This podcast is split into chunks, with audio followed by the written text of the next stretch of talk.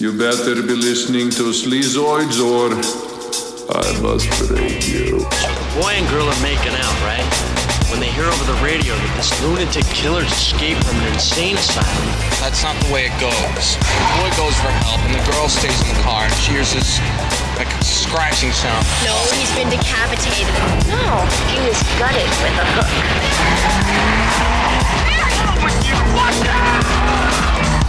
Last week we discussed folklore.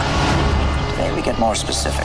This is what we call an urban legend. Contemporary folklore passed on as a true story. Something you might have heard about mixing pop rocks and soda. Supposedly, your stomach and your intestines burst. Voila, still alive. Mr. Brooks, please. He's gonna explode!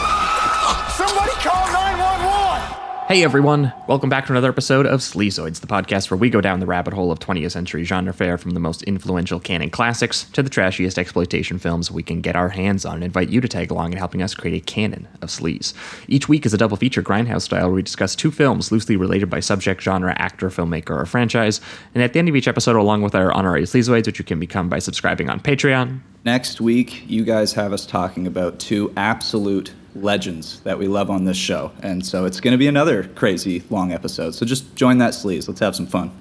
Yeah, we decide on all the official ratings and rankings for every film that we cover. Patreon su- subscribers also get an on-air shout out and two bonus episodes every single month, which we are in our fifth or sixth year of at this point. There's like 140, almost 150 plus bonus episodes, as well as our bonus transmission series where we talk about new release genre films, which there will be some discussions on the way about tho- those soon.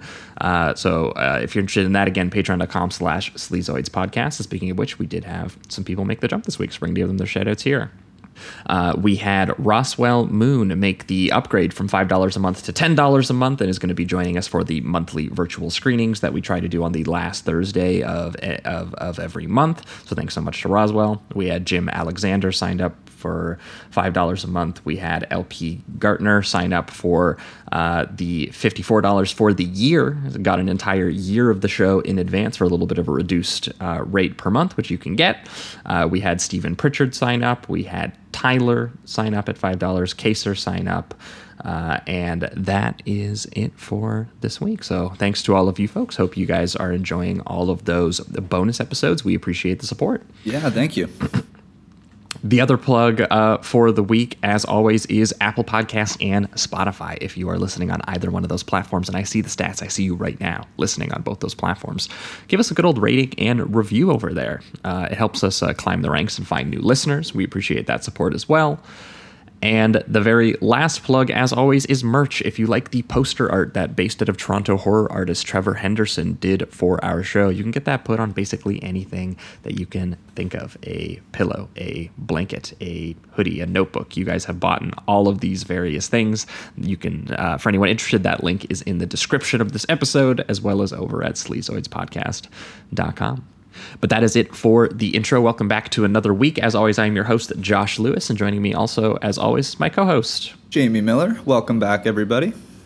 Welcome. I think two weeks ago would have been the last time uh, you folks would have heard from us, and we would have had uh, a very special guest, Wyatt Duncan, on for the first time to uh, talk about two very different stylistic approaches to the sad daily realities of ex cons.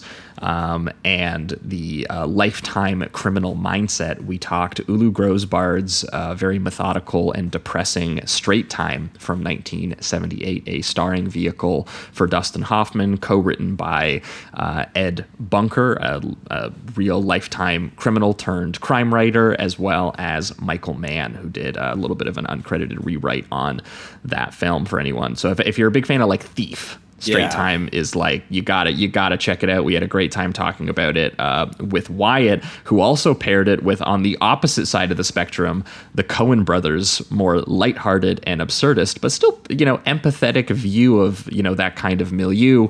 Uh, we talked Raising Arizona from 1987 with Nick Cage and Holly Hunter, which definitely took more of a Looney Tune approach to uh, how those kinds of characters might behave. Yeah, yeah, far more cynical than we're, or far less cynical rather than what we're used to from from those boys, and just amazing lead performances by Hunter and Cage, just unbelievably hilarious.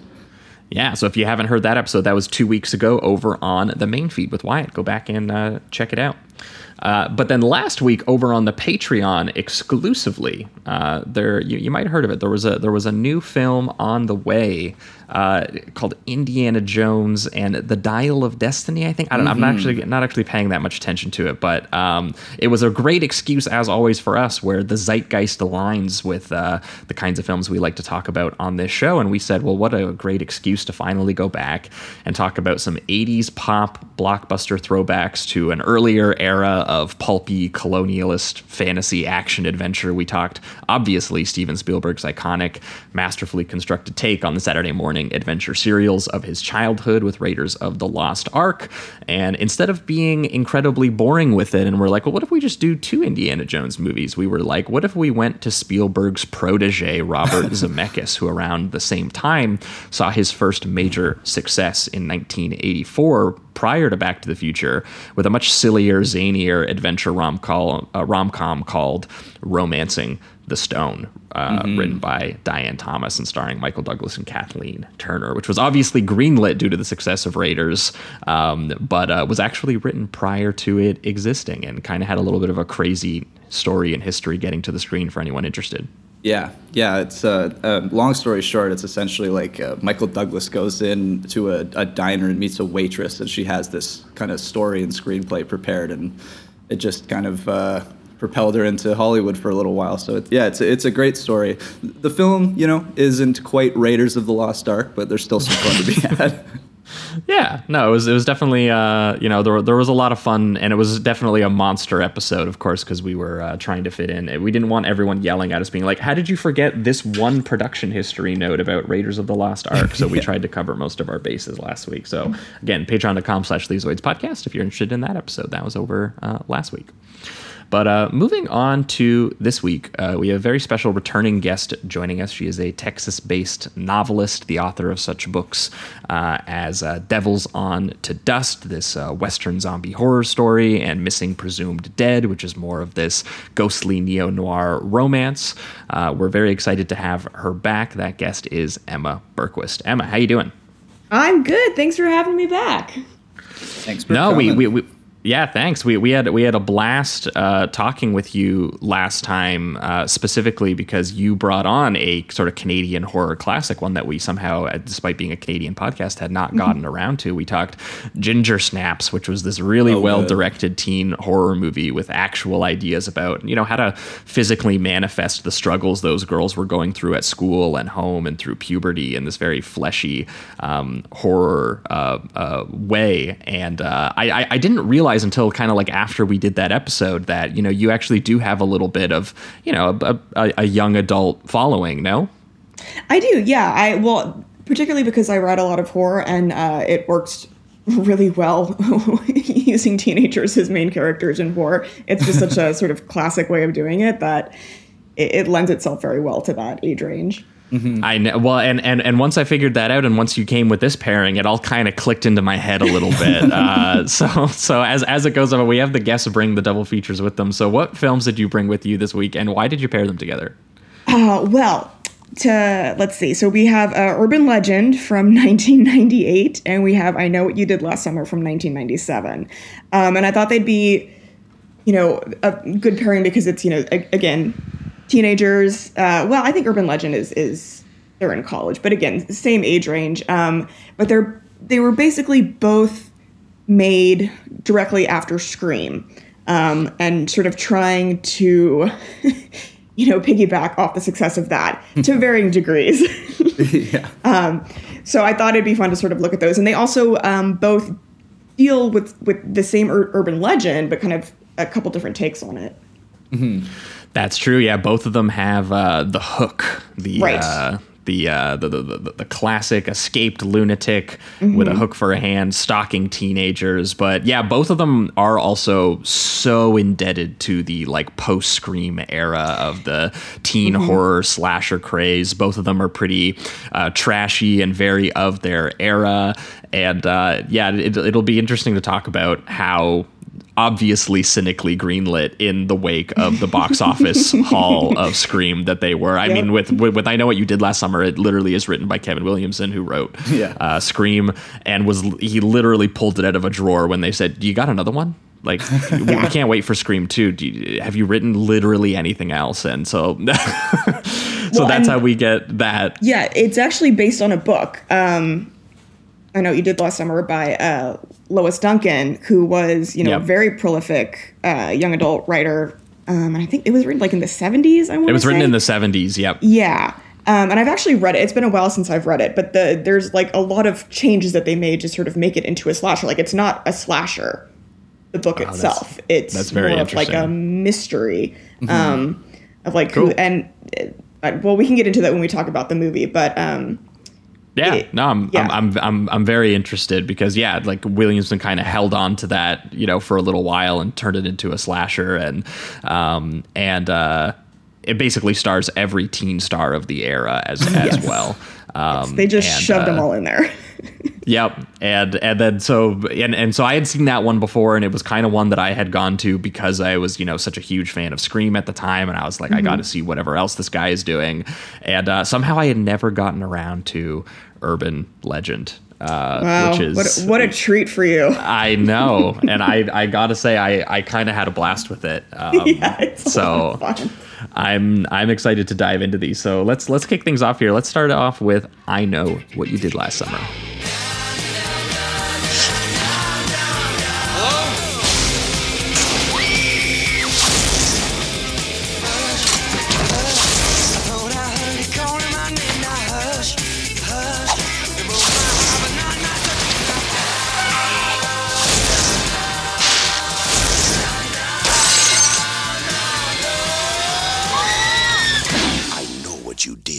Summer. All right, we are talking I Know What You Did Last Summer, the 1997 American teen slasher directed by uh, Jim Gillespie, written by Kevin Williamson of Scream fame, as we've already mentioned, and starring a who's who of uh, hot 90s teenage stars, including Jennifer Love Hewitt from Heartbreakers and The Tuxedo with Jackie Chan, a classic, uh, Sarah Michelle Gellar of Buffy the Vampire Slayer uh, fame, duh, Ryan Phillippe, um, Gellar's co-star for Cruel Intentions just two years later, and obviously the the Scooby Doo god himself, Yes. uh, Freddie Prinze Jr., who would uh, you know actually co-star in that with Gellar and uh, later marry Gellar after meeting uh, on this film together, which is a little bit of a cute, uh, cute little history there. But my first question right off the bat, this is not where we would usually start with an episode, but I, I just need to ask. I'm assuming both of you probably saw this in your teen years at some point. Yep. Which actor was the one that did it? Who was like, okay, I need to watch that? Was was there one? Because for me, it was 100% Gellar. I, I loved Buffy. She was in Scream 2. So I came to this after it, uh, you know, uh, Scream 2 had come out. And I was like, Yeah, I got to see whatever I- this is. I think for me it was probably her as well because I was a big Buffy fan. Um, but I also thought Ryan Phillippe was really cute, so that probably was this before. Or That's how after they Cruel get you. That's how they get you. That was that was the appeal of these movies in a way. Yeah. yeah, was it when? When was Cruel Intentions? Was that? Uh, I think that was 98 or 99. Yeah, so that, yeah, that might have been later. But yeah, I just remember thinking he was very cute. But this might have been the first movie I'd seen him in then. Um, But yeah, no. Yeah. this was this was definitely one. I don't, you know, I didn't see it in the theaters, but it was definitely one we, you know, rented and watched at a sleepover at some point. yeah, was that the same for you, Jamie? Uh, for me, I honestly I'm having a hard time remembering because we did a brief cover of this on another podcast, and I thought that that was the first time that I actually saw it all the way through. But there were definitely, as I was watching it, there were moments that I'm like, okay, I've seen this in passing on cable or something like that, hundred percent. Yeah. Um, but I gotta say, like growing up, I had a massive crush on Jennifer Love Hewitt and Sarah Michelle Gellar, so it was a, a very easy watch for me. Yeah. Yeah, yeah, and, and, and any fans of Johnny Galecki, Um, oh yeah, you get a real treat in this That's right. one oh, man, I always forget he's in that. Yeah. or if you strongly Uh, dislike him, you also get a treat, I guess. Yeah, that's also true. Um, but yeah, if, if it wasn't already obvious, uh, I know what you did last summer um, was uh, greenlit uh, due to the smash success of Scream. Uh, Columbia Pictures was literally rushing to get a knockoff out, and they were like, "Do you have anything lying around that's sort of similar?" And they got really lucky that at the bottom of Kevin Williamson's drunk uh, junk drawer somewhere, he had this script that he had already written. Um, and you know so they they threw him some you know anonymous scottish director and they said we're kind of off to to the races and as emma mentioned he did loosely base it on a book from the 1970s um, about a hit and run you know sort of like teen suspense novel by lois duncan that had the same central concept and inciting incident of teens uh, instead hitting a young boy and kind of being haunted by it a year later and it become when it becomes clear that someone knows or someone witnessed them doing it and turning it into like this creepy little you know morality tale. But then the studio said that's not really what we're looking for. Could it be a slasher could it be kind of like Scream? Could they hit a guy and now it's Scream? Um, but uh, but but Emma, maybe talk us about talk to us about the, the the book a little bit and some of the like what like what what actually happens after like because at a certain point they they hit this guy in the middle of the road, they bury the body, and we'll get into the specifics of that sequencing and everything like that. But it turns into a slasher pretty fast after that when the kids start Yeah. getting kind of picked off one by one. So if it, if if the book is not a slasher, what is like the dramatic, uh, you know, sort of heft of it? I mean, it's it's actually I think a little bit more messed up because they do they kill a child like they they Right. hit a boy riding his bike and it's a hit and run and they just keep going. Um, so like right away that's far more upsetting than hitting you know like a grown man. It's like this was a child that they killed, um, Right. and uh, it you know basically kind of destroys their lives. They they all have to sort of process that. Um, and you know there's so there's like some guilt that's going on um, which I, they, they kind of do in the movie where you know she's struggling in college because of the guilt Yeah, yeah, it, it, it's not Yeah. given the exact kind of weight you could imagine someone doing it Mm-hmm. with, you know, like how how Yeah. much guilt and and how haunted they actually are because this movie is probably at its best when it is following through on that concept and like this killer who is hanging around is just kind of this scary figure like Mm-hmm. a ghost that is like reminding them of something awful that they've done and like so like that Right. concept is strong clearly from from the book and it where it kind of falters is actually sometimes trying to turn that actually into like a slasher set piece.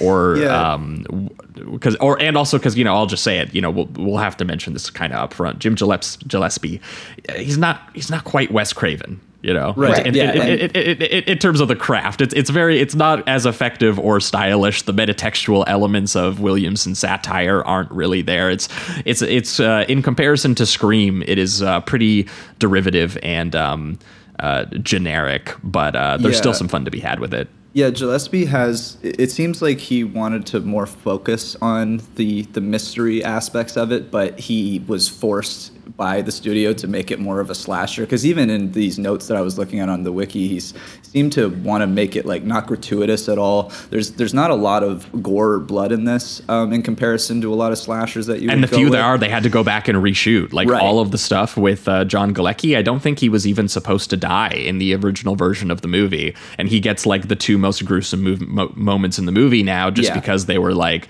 well, you know, we need to go back and reshoot something. People aren't feeling it. yeah, Yeah. And, and most of the violence happens like off screen you just see the hook or something Yeah, and the most Right. that you get, I think, with um, with Johnny's death, like you do get that one side profile view of the the hook kind of in his. Uh, like his his lower jaw a little bit. There's nothing that hits the angle that you would you know actually see it. Like it's it's not over the top by any means. Um, and most of it, like if someone is getting dragged by the hook, it's usually like a, a bird's eye view of it, so that you can only see the body and maybe a, a trail of blood or something like that. There's also the one I think this was one of the big reshoots actually, where one of the girls gets uh, her her throat slit and there's like a blood gag that goes off onto the window. And before they weren't even gonna do the blood gag.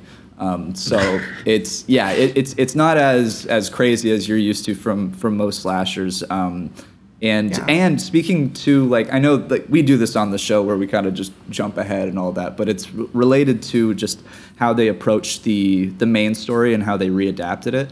Um, having it be a child automatically sinks in this kind of like th- this this deep guilt and um, it, it's a lot harder to have them have like a a redemption moment or a moment yeah, where you- there's clarity and then they realize oh they're not actually as as like they're not um, it's not their fault as much as you're Right. uh, first thinking that it is in the beginning of the film. Whereas if it's a you kid can't root for people who killed a kid. Like, Yeah. they're not. They can't be the heroes of the movie. Yeah, and in this, by the by the end, like you know, spoiler alert or whatever, it, it does kind of turn into this thing where they're like, okay, well, he was a bad guy the whole time anyway, so Yeah. don't So it's worry about it. totally You know? Yeah, yeah. yeah, Yeah. So that that gets a At, little at- bit. at like- least we don't have to feel as guilty anymore. Uh, because- exactly. We can move on and and just live normal lives now, or you know, kind yeah, of. it- it- you know, yeah. There's there's definitely that that quality to it, and yeah, everything about it being a slasher does feel kind of like a cheap sort of like after effect added onto it. I know that the writer was actually especially piece, uh, pissed about it because they were like, Well, because you it's know, a suspense book. You know, it's about like who is messing with these people and leaving them notes and like Mm-hmm. y- you know, it's it, it, it was the idea was that you know it was um, like a thriller, not not a like there wasn't a lot of violence. I think one person gets shot, but like they live. You know, there there Okay. weren't any. De- it wasn't someone like stalking them and killing them. It was like trying to force them to deal with their guilt and like confess to what they've done. Right. So there's Yeah, all these yeah, like it- red herrings and all that, which they do. Mm-hmm. Which I will say with this, they they kind of play with, and that's I think where the most interesting aspects of the film go, where the actors just are now blaming every single other actor, and you get all of these really mm-hmm. overly dramatic scenes with that. Like that's where a lot of the Oh, fun is. oh yeah, had in Th- th- yeah. That, that, stuff is is great because there is like a morality, ta- like obviously the way that they do incorporate the morality tale and urban legend aspect into this, where the par- where the characters are actually getting paranoid and suffering guilt and confusion, and their actions are coming back to haunt them. Stuff they've taken from the book is you know it's it's it's it's done decently um, when when they actually focus on it and as Jamie said, it, you do kind of wish they weren't maybe as pretty cleanly ab- absolved by the final twist that we'll get to as, as as they are. But the basic idea of like grafting teen melodrama onto like an old school, almost like giallo esque like murder mystery plot, where it's it's, it's like kind of like this who done it, and everyone is suspicious of the next person beside them and making choices based on that. Like it's not a terrible idea, and you know these actors are kind of fun enough, and Williamson enough of a you know uh, writer of uh, cruel rich kid dialogue that you you you know there there there is some fun to be have about you know these you know these these characters hanging out in these like you know coastal underlit locations freaking out about this horrible thing they're haunted by. You know there's some nice anamorphic imagery that's kind of used throughout. And and uh, you know williamson's incorporation of the spooky campfire urban legend like the hook itself is actually you know contributes to you know some of the some of the atmosphere uh, of it which is you know kind of the best thing that it that it has going for it as well as anyone who's into it like all the 90s fashion. The Oh, uh, puffy Wonderful hats 90s and. So yeah the, Yeah. the, the all the denim and thumb rings The and gel. you know it's, it's it's it's got some of that like the OC Dawson's Creek teen energy of uh, everyone looks like an extra in like a Backstreet Boys video uh, sometimes. um, yeah. and you know it's it's it's, it's, it's kind of charming it's it's it's kind of like like I, I I thought the strongest stuff weirdly enough was kind of like the opening set piece and I guess Mm-hmm. maybe that's because that's where the the, the book's inciting incident is so well Yeah.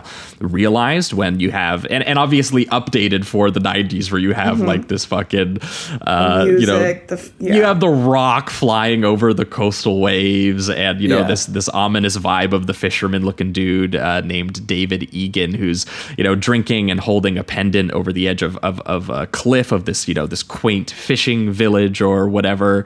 Um, and uh, we later find out you know it's because his his uh, girlfriend or fiance was killed in an accident there and it was maybe his fault and maybe he's suicidal about it or anything. But you have that vibe mixed in with the fireworks going on in the background and Michelle Gellar, uh, the croaker queen at the beauty pageant named uh, uh, Helen Shivers, who is uh, you know ab- about about to win, um, and uh, using her great line, "I'm gonna serve my country through art." Hell yeah! Which is just Yeah, she's gonna be an actress. Right. yes. yes. Save Yeah, the and- world. So she's going to be an actress, and she's dating Ryan Phillippe's football star uh, bro and Barry. he's so good in this. He's just you. He's so hateful. He's su- he's such an asshole. Yeah. Oh my Such god. a dick. Oh my God, yeah. That Just, that, like, that line when he's just mean, like, "Wow, both of you yeah. should get a mirror. You both look like shit or whatever." so blunt. Frick. Oh my god. And he's he is Yeah. the, the guy in the in that whole moment where you know things start to to hit the fan when they hit the guy and everything. He's he's the guy at the very be- uh, the beginning of the scene too, where he's out of the sunroof and just drinking his face off and screaming. Yeah. Um, it's funny Oh with this God, movie yeah. especially. Like I've seen, I think it's Scary Movie one a bunch of times. So I can only ever like when I see certain scenes that they replicated, I can like almost see those scenes now where the guy's like on the sunroof and he's getting hit by certain branches and all of that as he's drinking. Like I just couldn't help but see it. But yeah, R- Ryan Phillippe does a a really great douchebag performance here. yeah, All, all time. yeah. Douchebag Yeah. all time, Yeah. And uh, Gellar and Ryan are both a couple in part of a friend group with Jennifer Love uh, Hewitt, who is playing uh, Julie James, uh, who, for all intents and purposes in this film, is like the uh, Sidney Nev Campbell kind of role, where she's the more sort of like innocent, vulnerable, final girl type character. In comparison to Gellar, they dress her in like modest white or like giant sick baggy denim overalls that she wears through like half the movie. Um, Well, she's and, depressed, uh, so she has to wear overalls. Yeah. of course, and, uh, and and and she's dating the one, um, you know, sort of like non-rich kid in the group, uh, Ray, played by Freddie Prinze Jr. Um, and all of them, it's the last night uh, of uh, b- of uh, you know, summer is getting uh, kicked underway. The last summer before they are all headed off to college, it's like beach party vibes. You know, they're all talking about the philosophy classes and careers and houses and children that they're going to have. And I, I think at one point they're like, you know, a toast to the the summer of immature adolescent decadence uh, in that classic Williamson prose. Um, and I like Gellar's comment too about you know she's she's having the the fantasy dream about her and her and Ryan as a as a couple later in life, and she's talking about him becoming a star and going to rehab and how cool that would be, and and and they're and they're all headed to Dawson's Beach, which is one of the most overt fucking references I've ever seen. I was like, a great one, Kevin. Um, and they're going to the beach because they're going to go get drunk and they're going to make out and drive recklessly and tell creepy, you know, campfire ghost stories like all teen kids do. Uh, but specifically, they tell the one about the hook, the the Yes, classic escaped mental patient, hook for a hand. lovers They all, yeah, and they all have a slightly different story that they tell, Mm-hmm. which I like because it, it and you know ties into the urban legend movie a lot. Um, Yeah, like these things are always like- expanding. Yeah, is it you know is it the blood? Is it do they hear the blood that's dripping on the top of the car, or do they hear like the scratching of a shoe that's on the top of the car? And it's Mm-hmm. like each each one has a different story. Yeah, they're like, well, no, I actually remember it was the blood dripping from his severed head on the car. They're like, well, no, it was the blood dripping from him being gutted. Yeah, it reminds me actually. This is kind Get of it right. more of a, a personal story. But when I was a kid, we would uh, go camping all the time with my uncle Kev, and uh, he would always tell the story about the the girl with the ribbon around her neck. Yes. And, and the first time he told it, it was like the classic story. And every single time we would go camping, he would tell a different version of it where he would like expand it. And it, it's almost like the sequels. It just got bigger and more grand as the story went on. Um, but yeah, it's it's got that similar vibe. Yeah, I mean, I I'm actually a little disappointed that between these two movies we didn't get my favorite one, which is uh, the one of the girl who keeps uh, getting up because she hears something, and there might be someone who escaped or whatever. And uh, every time she gets up, she gets she's comforted by the fact that she's uh, has a dog licking her feet from underneath the bed. That one freaks me out. Yeah. And then they find was out that there's no fucking dog at the end, and it was the guy the whole. And I was like, I was like, man, that one always freaked me out as a kid when when people would tell that one. So Me too. That one and the clown statue one, or just I guess the statue. What's the in clown general. statue one? The it's it's ca- it's actually pretty statue. similar to um, the one where she's getting her fingers licked. It's basically another babysitter is um, is babysitting. She t- puts the kids to bed and she keeps going upstairs and sees this clown statue and she's just like this is the creepiest thing i've ever seen. So she covers it up and then she calls the parents and then they tell her we don't have a clown statue and, and That's right, then she goes okay. up and it's gone and i there's probably an ending of some sort that i can't remember but that's it's a, it's a similar idea but that one always It- freaked it's me out always too. babysitters. It's always young Yep. girls uh, in in some sort of danger. I think Jennifer Love Hewitt has the line where she's like, "Oh, this is all bullshit. It's just made up story to teach girls about the dangers of premarital sex or whatever." And you know, Freddie dangers Prinze is like more into it. He's just like, "Well, they all originate from somewhere. You know, there, there is some sort of there has to be some sort of reality that these uh, come from." Which obviously they do find out when they take the party on the road. They're blasting the rock music, hanging out of the sunroof, chugging whiskey, and they hit and kill presumably the fisherman that we saw in the opening blood all over the hood all over ryan you know and there and immediately it does become a what do we do in this situation because we're all a bunch of young kids. This could really you know hurt our chances at scholarships. You know we we can't believe that we've done this. Is he even dead? You know should we go get help? Should we call like what you know what what do we do? And they all agree that no matter what they do it looks sketchy you know that Yeah. you know if they, if they, they get if they call the cops they're going to get charged with manslaughter. They're going to get in a lot of trouble. You know some And of them are freaking help- out. It doesn't help that uh, of Ryan's character, uh, sp- like literally spills the whiskey all Yeah, over the car. And Freddie everywhere. Prinze like- Jr. Yeah, like It's it's, like, well, but I wasn't drinking. It's like, well, they're not going to believe you. You smell like a distillery. yeah, it's Yeah. just a, a pile on of stupid uh, events. It's very funny, honestly. I love that she just Eh. finds the boot. Uh, yeah it's like, did we hit someone? It's just an empty boot. He's like, oh my God. I don't know why that image just makes me laugh. Yeah, yeah, and and they they end up deciding that they are we we're just going to dispose of of this body. We're gonna you know we're gonna dump it in the water. We're gonna pretend that it was never here. And there is this little bit of a tense moment where uh, the the very cucked nerdy uh, school guy Johnny Galecki playing this dude named Max pulls up, and he does try to be like he's trying to like play it cool. He's like, "What are you guys doing over there?" You know, like Ryan's like throw pretending to throw up on the side of the road because he's so drunk. He's like, "Oh, Daddy's gonna be mad at him," you know. Yeah. This guy.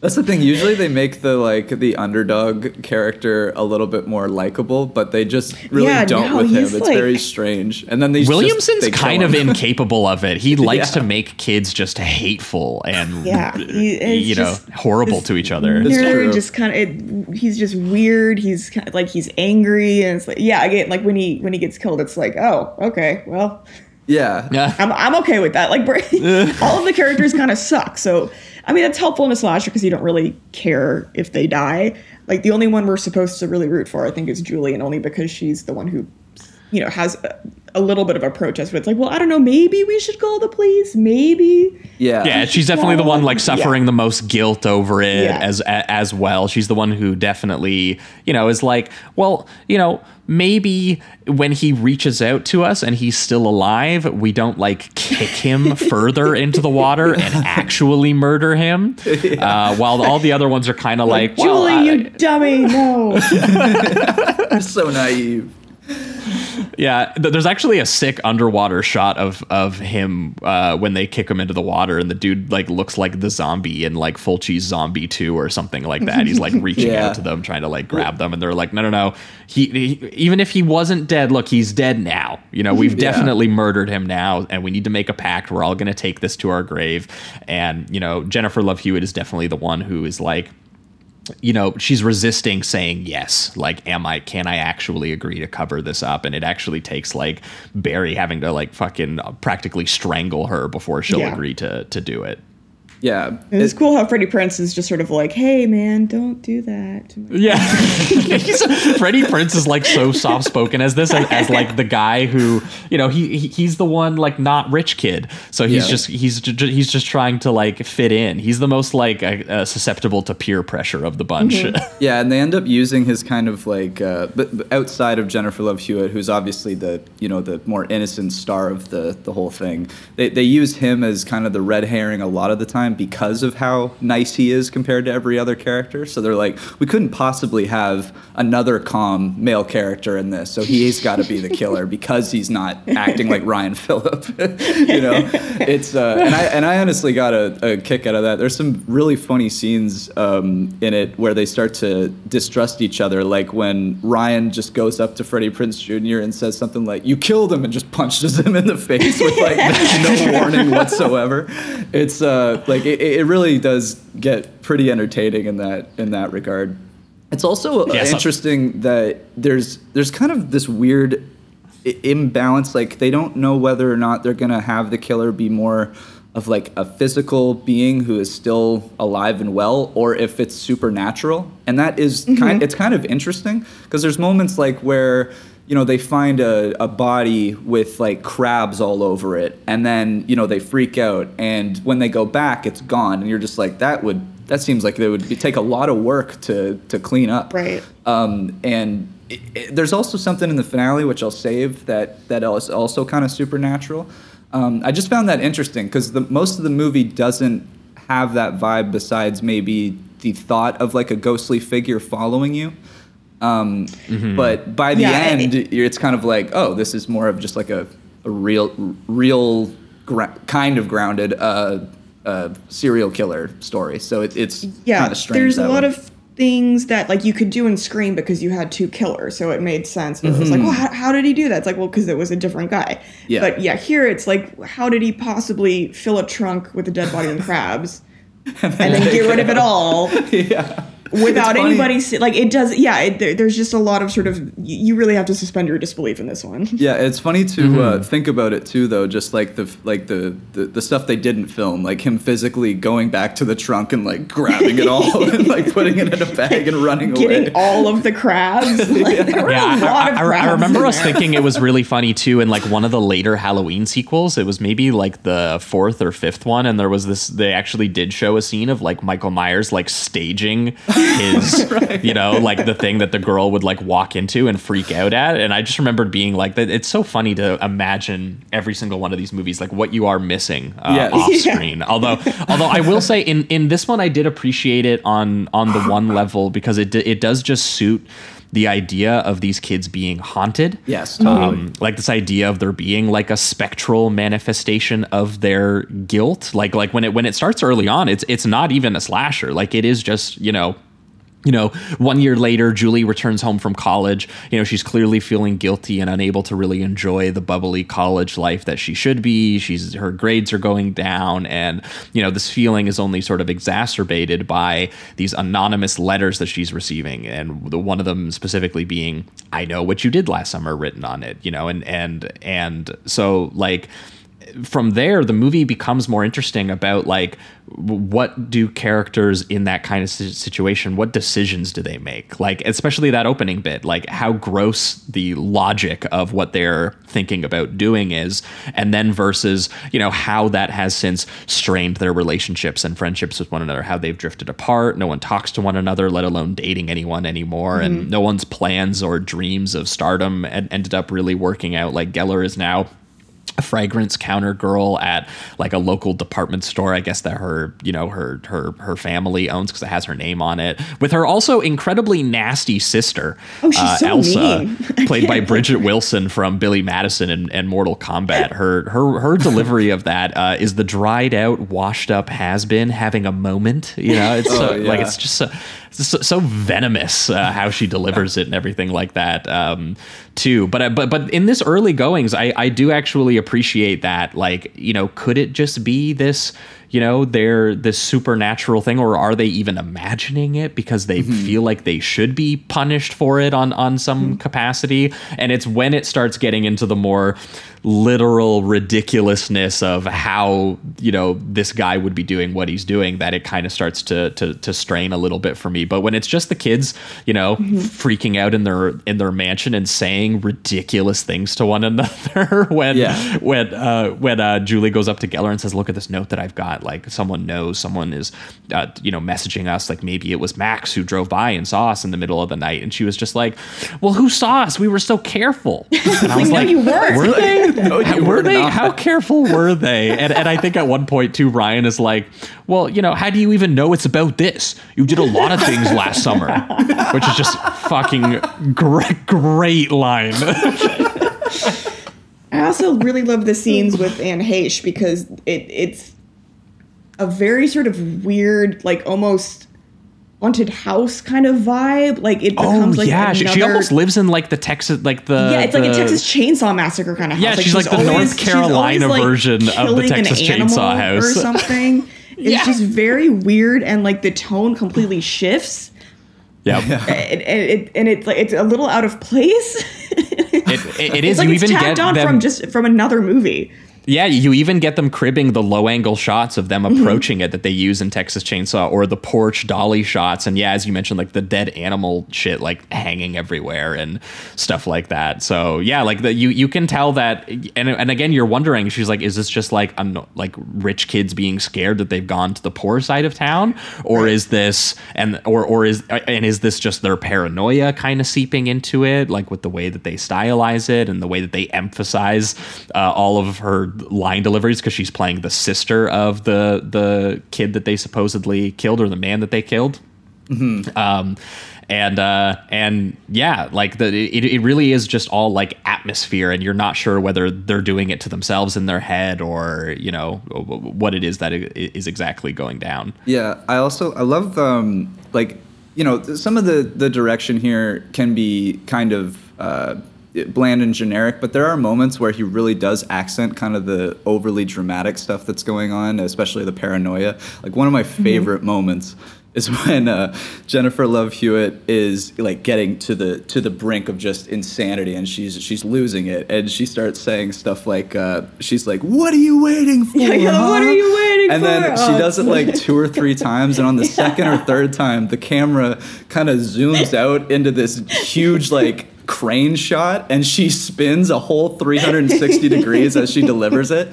It's fucking amazing. such- it's it it, it, it warms shot. me up every single time. I'm just like it, it's hilarious. It's so like committed the way that she's saying it. Uh, the crane shot just accents the entire the entire thing. It's it's hilarious. I love it. And God, it's so good. And then that uh the the little fake out ending, which is just such a yeah. sort of like classic bit. And it's like it doesn't even make any sense because there's a sequel and they don't mention it at all. But like Yeah, Right.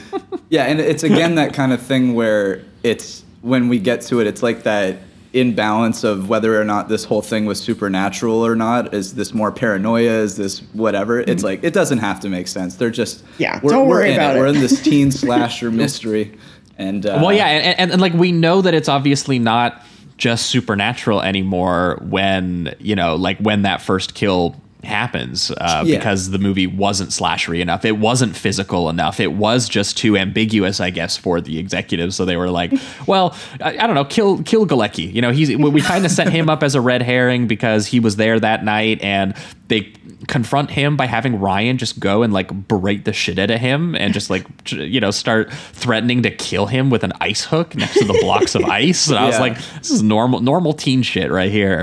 Um, and uh, uh, I think too that's the scene where they also run back into Freddie, and one of the fu- the biggest laughs every single time I watch this is the reveal that like Freddie went back to like his poor lifestyle, and he's like a blue collar fisherman now, but he's just like rocking the tank top and spiked Yeah. hair like he's in a '90s music video. I was like, Yeah, he looks like a Backstreet blue Boy. collar- He does not look like yeah, he looks like he's hanging out like one of the guys who hangs out with Zoolander. You know, he just it- like that, that that that scene when Ben Stiller goes to like uh, uh, with his father and brother, and he goes into the coal mine, but he's like dressed like he's in like a magazine. That's exactly what Freddie Prinze Jr. looks like, and it makes me laugh every time. Oh yeah, Uh, t- totally. I also th- I will say that this uh, does have a couple uh, cool set pieces um, that I have a lot of fun with. Like one with the first one with uh, Ryan where uh, he basically just gets like ran over by the car and crashed through the big. I don't know if it's like a, a, a wooden wall of some kind where it's next to the fissure.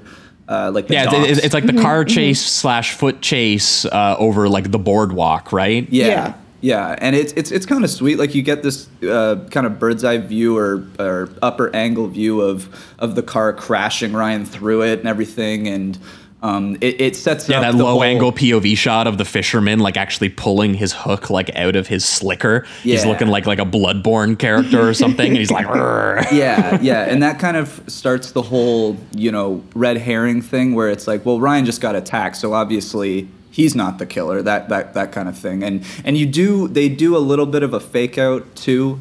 Um, it doesn't last very long, but they you think that he might actually be killed, and then like one or two Right, scenes he's later, he's in the hospital. in the hospital. Yeah. Um, so they you know they they try to do a couple twists here the and there. to keep you secret's guessing. killing us.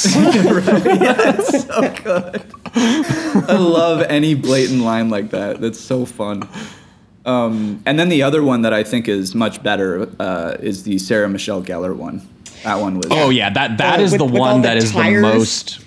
Oh, y- yeah, and th- that is the one too that is like the most desperate to recreate like that Wes Craven like steady cam tracking shots. You know, like the the the cutting of it, the little tilt the camera does as she approaches the stairs to catch a glimpse of like the fisherman walking into her bedroom, like those kind of shots as well. Yeah. Um, Yeah, absolutely. Yeah. And it's pretty. that's long, definitely the strongest chase set piece, Yeah, and, and it's very it- it is- elaborate. Yeah. Yeah, and it's very much like Scream in the sense where, uh, like, she can see the parade in front of her, and like, if she if she can just get there, and it's it's like the opening Scream scene where it's like her parents are right there, and Yep. she's like trying to reach out for them, but it's like you know it's going to be too late because like the killer's there, and yeah, so it's it's Yeah. definitely. And then using it- I mean, the it's like. Effective. Yeah, definitely, and using the parade sounds so that sh- they can't Mm-hmm. hear her screams, that kind of thing. Like it, it's just Yeah. you know, it's that added creep factor, and I think they have some. I was really also creeped out ideas just by the giant fish in the parade. It's just such an ominous symbol to unite the the, the, the town around because they're like it's really it really sucks that the killer wears a you know cloaked fisherman's outfit because just like every middle aged man in town looks like this today. And you can see like Gellar and you know Ryan just like both looking out into the crowd. I I think at one point Ryan literally just tackles an old man, uh, like an old fisherman. right. Yeah, he does. he is on And just like, this oh, sorry, movie. dude. He definitely like broke that dude's spine, you know? um, There's also uh, a, a moment uh, where, and this is kind of like, it, it- like we said, there's not a lot of, of crazy violence or, or visceral moments, but I did kind of like the shot of the. Uh, the, the the killer using the hook to drag the sister's body along the mm-hmm. the, the mm-hmm. store Yeah, or whatever. Yeah. Um, because there's not a lot, but that one really pops out just because there isn't much. Um, and that's all a part of this set piece as well. Before he starts to And I- chase Gellar again. I really like the bodies on ice because it's such a sort of fun fisherman thing. You know, it's like, Mm-hmm. oh, they can keep the fish on ice. He's keeping the body. Like, it makes no sense. I don't know why he's keeping the bodies on ice, but it's No. just it's just cool within that world, I guess. You know. Yeah. yeah, no, like literally they were like, we came up with this. it? Yeah. Yeah, they were like, we, ca- you know, he was uh, apparently, uh, from what I understand, Williamson's dad was a commercial fisherman. So you can, so, so th- you could just tell that he was like, yeah, I kind of grew up with that environment a little bit, and I thought it would be kind of cool if, you know, a killer was like my dad, you know, whatever. What are you saying? but, but, but then how how he expands that he is good at and and has been even until recently with that he just came out with that movie um sick uh Yeah. directed by, by john hyams which is a, his kind of like covid slasher and uh he is very good at coming up with like logic based like geographical Mm-hmm. um you know sort of like chase sequences that just keep going on and on and Totally. on because like that, that that one that we're talking about starts in the parade where she's actually in the parade as like the beauty pad the former beauty pageant you know um Winner. uh, winner. Mm-hmm. Um, and she starts freaking out because like Barry is being killed in, in the rafters up top, being stabbed kind of over and over again. And, you know, we, we see the, the hook in the blood hitting like the wooden posts and everything. But everyone goes up there and, you know, nothing happened. And they're just like, oh, this is like a boy who cried wolf kind of situation. The cops don't believe her. She's like, yeah, yeah, I've, I've heard this story before. It wasn't a fisherman, though. It was an escaped me- mental patient with a hook for a hand. And Right.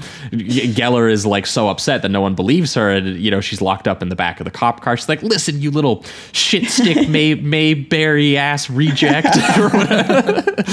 um, and it tur- and and from there it just turns into this whole elaborate set piece of she's trapped in the back of the cop car while the patrolman is outside getting gutted by the killer. It's not as good, unfortunately, as Williamson's uh, Scream Two set piece Yeah. where they're trapped Mm. in the car and Oh, Ghostface such a is literally in the driver's seat. They have to squeeze like through the the the window in order to Yeah, get at that's him. Like that one, all and how long it is and how Craven milks it for tension is just you know it's so unparalleled. so how skilled. Yeah, he Yeah. was so skilled at, at that kind of stuff. So it's not as strong as that, but the fact that it goes from her breaking out of the car, you know, being stalked through the department store and including the shots of, you know, what Jamie was saying of her sister getting sliced and dragged around with the with the hook. I also like the part when uh, I, I've just always liked this uh, when they're like, which display mannequin is he under the plastic sheet? And You're just Yeah. and, and and the creepy like ambiance of like the spinning ceiling fans and the music and the lights going out while she's like looking at all of the mannequins before it like jumps down and grabs her. That's like straight out of like a giallo or something like that. Um, and then and then it's into the attic and into the alley and uh, that huge overhead shot where you can actually see like the parade pushing past on the left side of the frame while she's on the right side just being gutted in a a, a, a pile of tires. I wasn't Yeah. actually sure what the, why yeah, those I don't were know there. why there's like just I don't know if she's in a tire yard or what. yeah, Next eh, well, and, and, street. And, and I will say at, at this point the movie does take off because like things are actually happening. It's the mm-hmm. earlier set pieces that were a little more annoying to me because they were recreating that you know sort of like Craven feel, but they would they just weren't committing to the punchlines of them. Yeah. because like like Ryan ends up in the hospital and the first time it happens to her, she just has like her hair cut next to her diet coke, and I was like, oh. Oh boy, and uh, you know, like like copying the filmmaking of someone who is like way better at doing the tension and danger, and then like you know he would climax on like a you know someone running into a blade in the gut or something like that, and Right. or finding the body of a friend, like when they find um uh, uh, is, is, it, is it Rose McGowan is the one who gets trapped in or gets killed by the uh, garage door? Yeah. Yes, Like I always I always think about that moment when Campbell like jumps out of the second floor window, having done that whole chase set piece through the house, so good, and then she jumps out, lands in the driveway, and just sees the corpse sitting there. Like that's one of my favorite things Williamson writes, where it's like the bodies stack, and he always remembers where they are. So when the set Yes. piece keeps going and stuff like that. And I feel like this just didn't start stacking its bodies at all. It, it- the really the one time it gets it is the one that Emma pointed out, which is, is a good one when they're in the boat finale and they do actually find the bodies on ice and all her her you know all her friends are uh, trapped in the boat. And I was like, that feels like th- they could have got to some of that stuff a little earlier. Yeah, yeah, Yeah. and it just doesn't make as much sense. Like what, like we were saying, it's like why, why save the bodies? Whereas like with Scream, it's kind of like you know they go through that whole thing, and it's just different parts of the house party that they're at. So like the garage, the closets, whatever. Um, whereas this one just doesn't quite have that uh, it- that reason for the the geography find, I guess, of the body. Um, Yeah, it- every- it's just kind of like here it is because it's it's creepy. Yeah, it feels like this is maybe like three drafts away from being like a better movie. Right. But, Yeah. Like they were just rushing to get it out, and it's like they're. It almost works, but then it just sort of collapses. Yeah, yeah, Yeah. There's certain things that do that definitely do come up short. My my I guess like I said in the beginning, my main entertainment from this is all the like the the drama the drama that comes from it, how over the top the acting becomes through the the the, the teenagers, um, and you know watching something like that would be Dawson's Creek, but instead they're focusing on a murder is is is kind of interesting because they do have that similar. Uh, overly dramatic sense to it, and that is where a lot of the fun comes from. Mhm. Well, and, and the way obviously that they talk to each other when they're they're doing it, like after that sequence when uh, uh, Genner and uh, Gellar and, and and Hewitt visit the uh, sister um, of the of the person that they killed, and you know you can see Jennifer Love Hewitt like very seriously delivering a line like you know we we killed a man and we just saw that we've like ruined the lives of everyone around him and people he knew. Like look at all the damage we've caused to this woman and you Mhm. know you know and and the things that they're talking about. And just having Sarah Michelle Gellar be like, well, I don't think we're that powerful, Julie. You know, you're giving us a little too much credit, I think. You know, maybe he wanted to die. He was standing in the middle of the road. You know, I don't know. Like that that like the the aspect of where they're playfully playing up just like you know how sociopathic the kids can be at times while also you know ed- taking seriously the uh, the the you know morality uh, uh, drama and haunting um, of of the entire thing it definitely goes back and forth and yeah, you know one one could argue that you know maybe they should commit to one or the other but I don't know I found that the actors were pretty good at delivering all the venomous dialogue that Kevin Williamson likes to have them uh, oh, they say. all they all committed pretty hard. Yeah. Yeah, I think everyone's honestly great in this. The the lead Mm-hmm. actors are are are really selling it. Mhm. It, it, it just isn't the most like dense material, you know. It, it definitely isn't Right. like you know. Well, and and and the, the- it sounds like if they maybe made a truer version of the book, it maybe could have been. They actually focused on the character, and they you know they actually did write the characters to you know have a little bit more weight to this experience that they're going through, which is you know which is pretty dark. Yeah. Um, Especially if they kept the yeah. child murder. Yes. Yeah, That would have been a lot That- easier that- to, to go into. Yeah, but no, you can you can definitely tell that they were like, no, we we really want like a like a masked killer. We want the murder mystery. We want to, you know, ultimately we want to get this to be a sort of like physically tangible kind of uh, scary movie, Mhm. and you know, kids to be screaming and people to be getting chased, and they do end up coming to the conclusion, or at least Jennifer Love Hewitt's character uh, Julie does, that uh, what they what they didn't uh, hit they didn't hit the guy that they thought that they hit because they keep because because what happened is they they hit this guy whose girlfriend uh, had had died and that he had maybe been responsible for the accident for and that he had constantly been like on the site of the accident hanging out there and they just assumed that's who it was because that's whose body they came up in the water.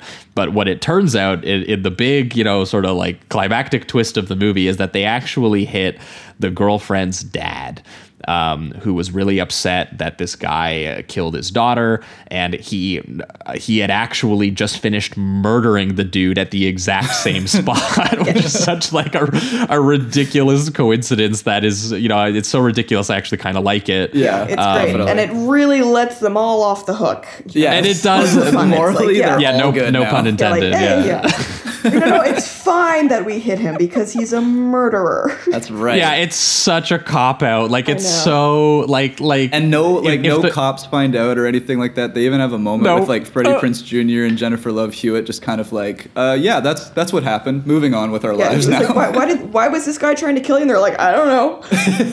Couldn't tell you. Uh, peace. Yeah, like like it, it's so funny to spend so much of the movie and for us to be praising the movie for at the very least the few moments where it takes like the morality tale aspect seriously. Yeah. To just be like, oh, actually, there was no reason for any of it. They didn't need to feel guilty the whole time. They literally they had ru- they ran over a murderer who was so much worse than them. Um, and and honestly, they probably should have finished the job. Uh, that would have prevented all of this. Like that that's that's the, the text of this movie. Yes. It's very funny to end on that note after just so much paranoia and mystery and red herrings and all that. It's it does kind of make it more entertaining in a way. It is funny.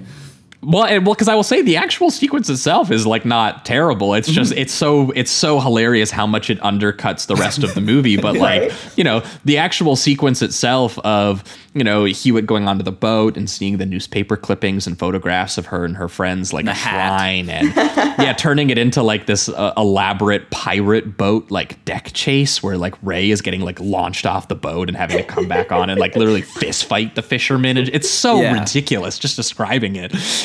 Yeah. And oh, and he does lose his hand, which is just so great. Oh yes, Right. yes.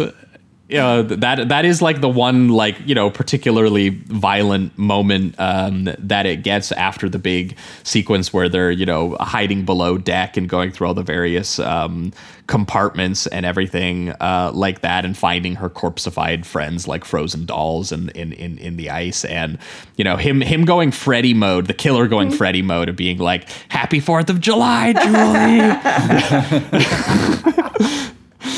You know, I, or what's the other one too? Is like, let, let me give you some advice. When you leave a man for dead, make sure that Make he's sure he's really dead.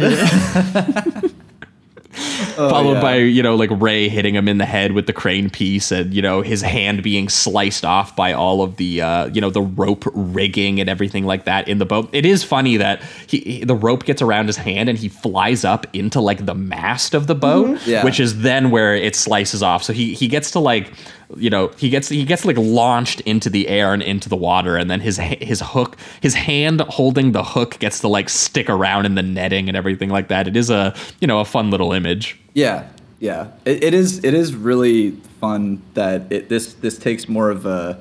It, it's an action beat almost instead of the like It is. horror Mhm. confrontation that we're used to with this kind of thing. Um, No, it, it- it's like the classic moment in the like the '80s action movie when the hero like pulls out a rocket launcher and blows up the bad guy, but it's you know it's like the '90s slasher that. version of that. Except this time it'd be like a harpoon or something because they got to keep it fish oriented, you know.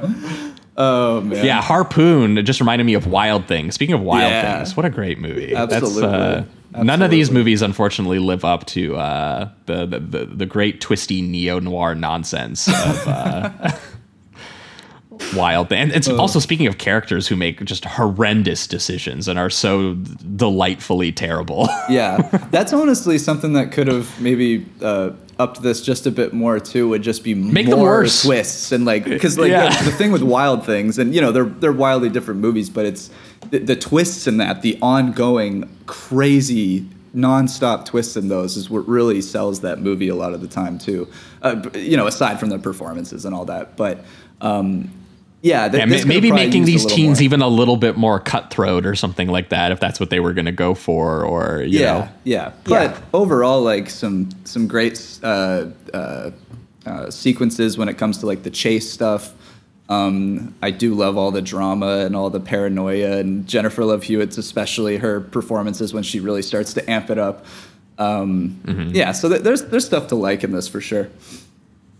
I think. I mean, yeah, I think it's fun. It. I mean, it, it is a Scream knockoff, but you could pick a worse movie to knock off.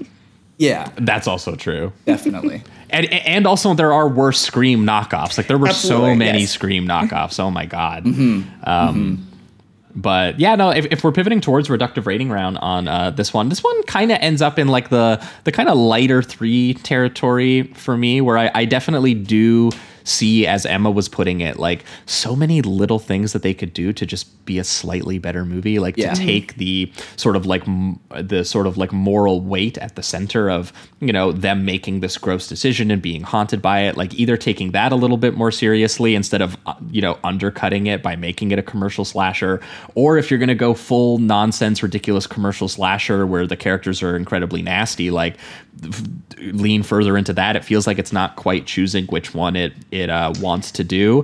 Um but Yeah, the, the the teens the teens are fun. The '90s fashion trends are fun. The idea of making like a teen TV melodrama, like as Jamie was putting it, like Dawson's Creek or like OC style characters ending up in like a much darker kind of story and, and arguing with one another and being horrible to one another.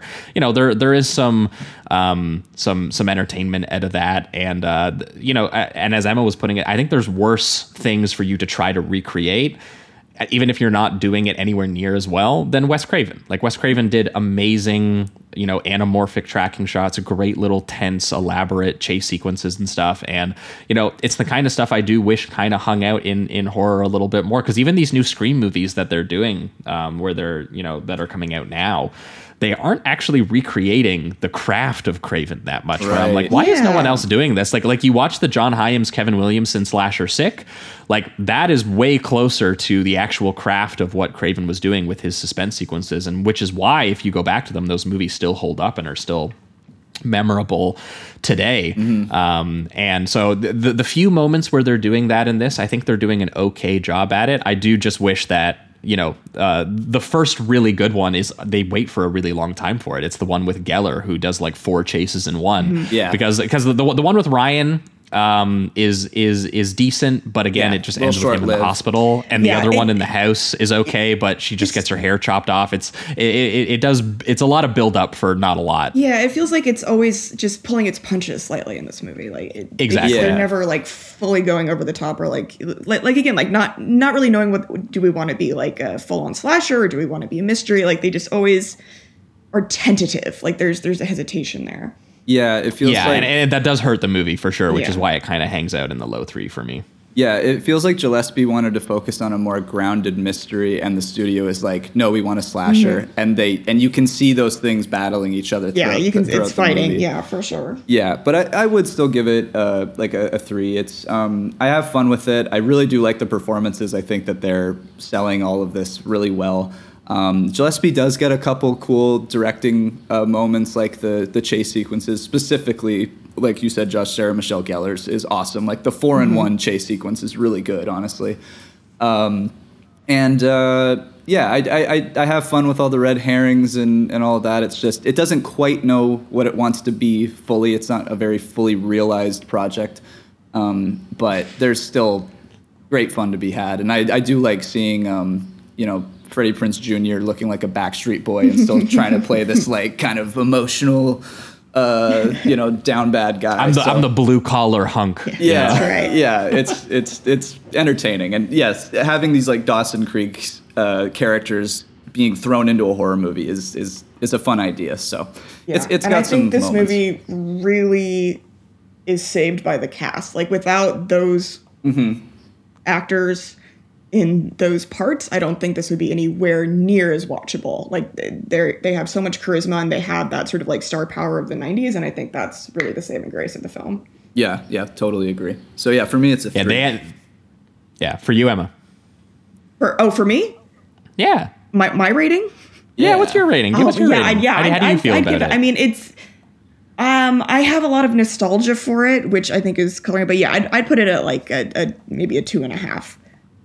Oh, okay. There you go. So it doesn't quite get there for you for something. It something. doesn't quite. It doesn't quite.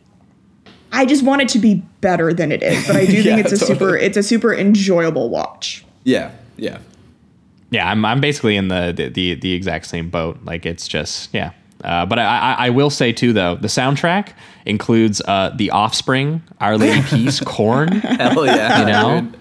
Do do we have to go back? You Oh, know, we do. I'm we thinking do. of- you know? I miss I miss when, Okay, when okay. Uh, the the credits break and it's just this insane new metal or rock song. I, I miss it. It's such a good vibe. Yeah, like like like like the fact that there is a a '70s book about kids being haunted about murdering someone, and it's like Mm-hmm. scored to like chord. Yeah, it ends with POD kind of thing. Yeah, it's it, it, it's it's such a specific thing that that exists that I I definitely find some uh, charm to it. Lois Duncan like watching this in the theater and just being like, "What the fuck?"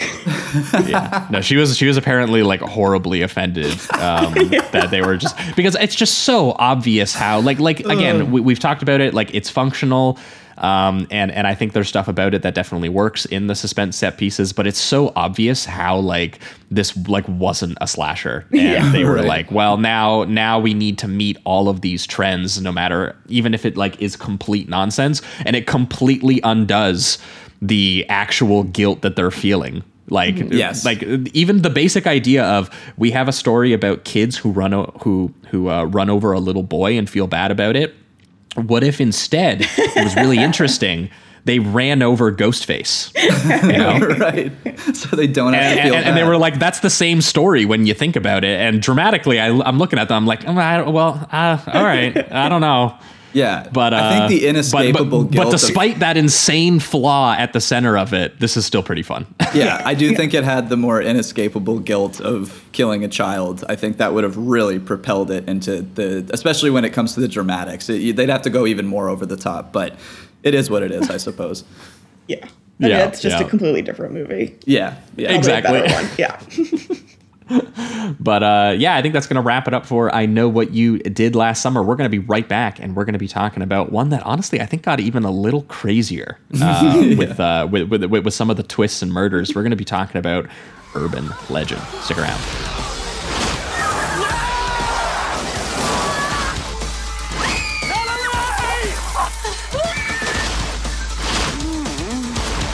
I want to know what's going on here. Someone out there is taking all these urban legends and making them reality. Urban legend. Have you heard the one about the microwave?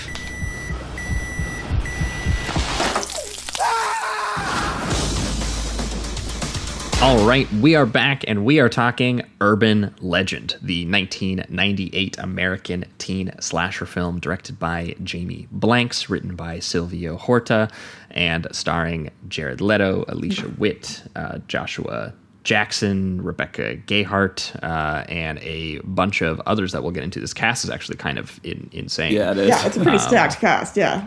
Now, now I, I have to ask both of you: Are either of you familiar with Jamie Blanks or Silvio Horta at all before going into this? Um, Nope. I don't think I. No, there was Valentine for some reason has always been on my list because it was one of those. Uh, going into the video movie shop, I would see the poster and I knew it was a horror movie, and I was always intrigued by that, but I never got around to watching it. And as for the Okay. writer, let me just take a.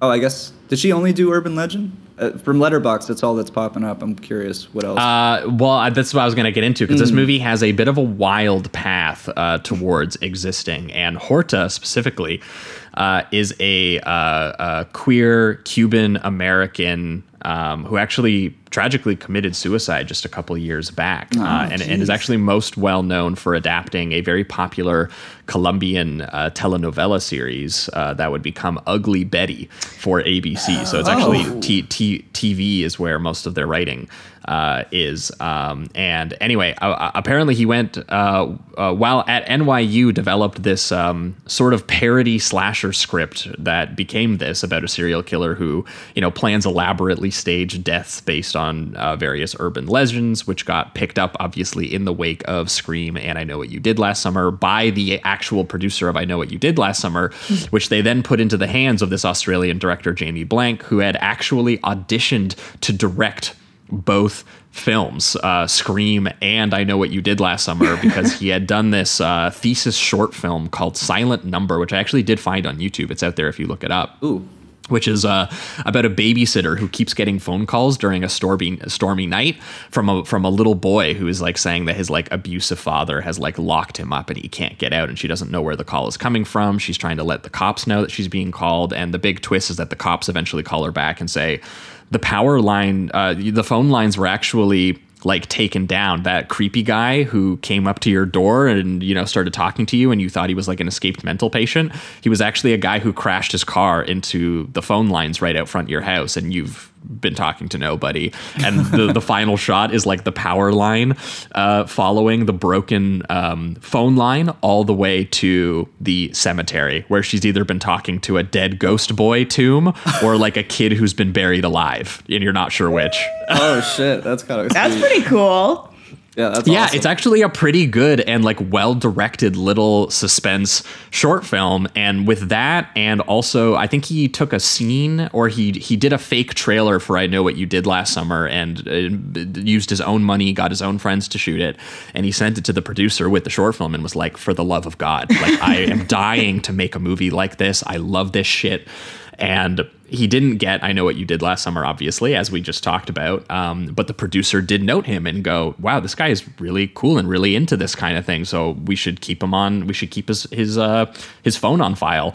And then that was it. This this script came to him and he was like, this is the guy who's going to do it. And he's basically spent his entire career doing variations on it. Like Jamie mentioned, Valentine. There's Mhm. another uh, thriller called Storm Warning um, that he did about a couple that gets trapped and there's like a killer outside. And then uh, he also did the re- remake of the Australian eco horror classic uh, Long Weekend, which Yeah. we've actually talked about very early on, on on the show as well. Um, and and I don't know about either of you, but I actually went into this being like, I I expected this to be worse for some reason, and I know you, I don't really know why I had that attitude about it. I just Probably it looked me. more low rent to me. Yeah. Something about that. I mean, uh, it's Jamie also previously watched it, didn't like it, but I actually thought the direction in this was really like a lot stronger and more stylish and animated and and and wild. Yeah, that's the I mean, I thing. feel like I, it was probably um, lower budget, right? I mean, Probably. Let me let's do a double check here.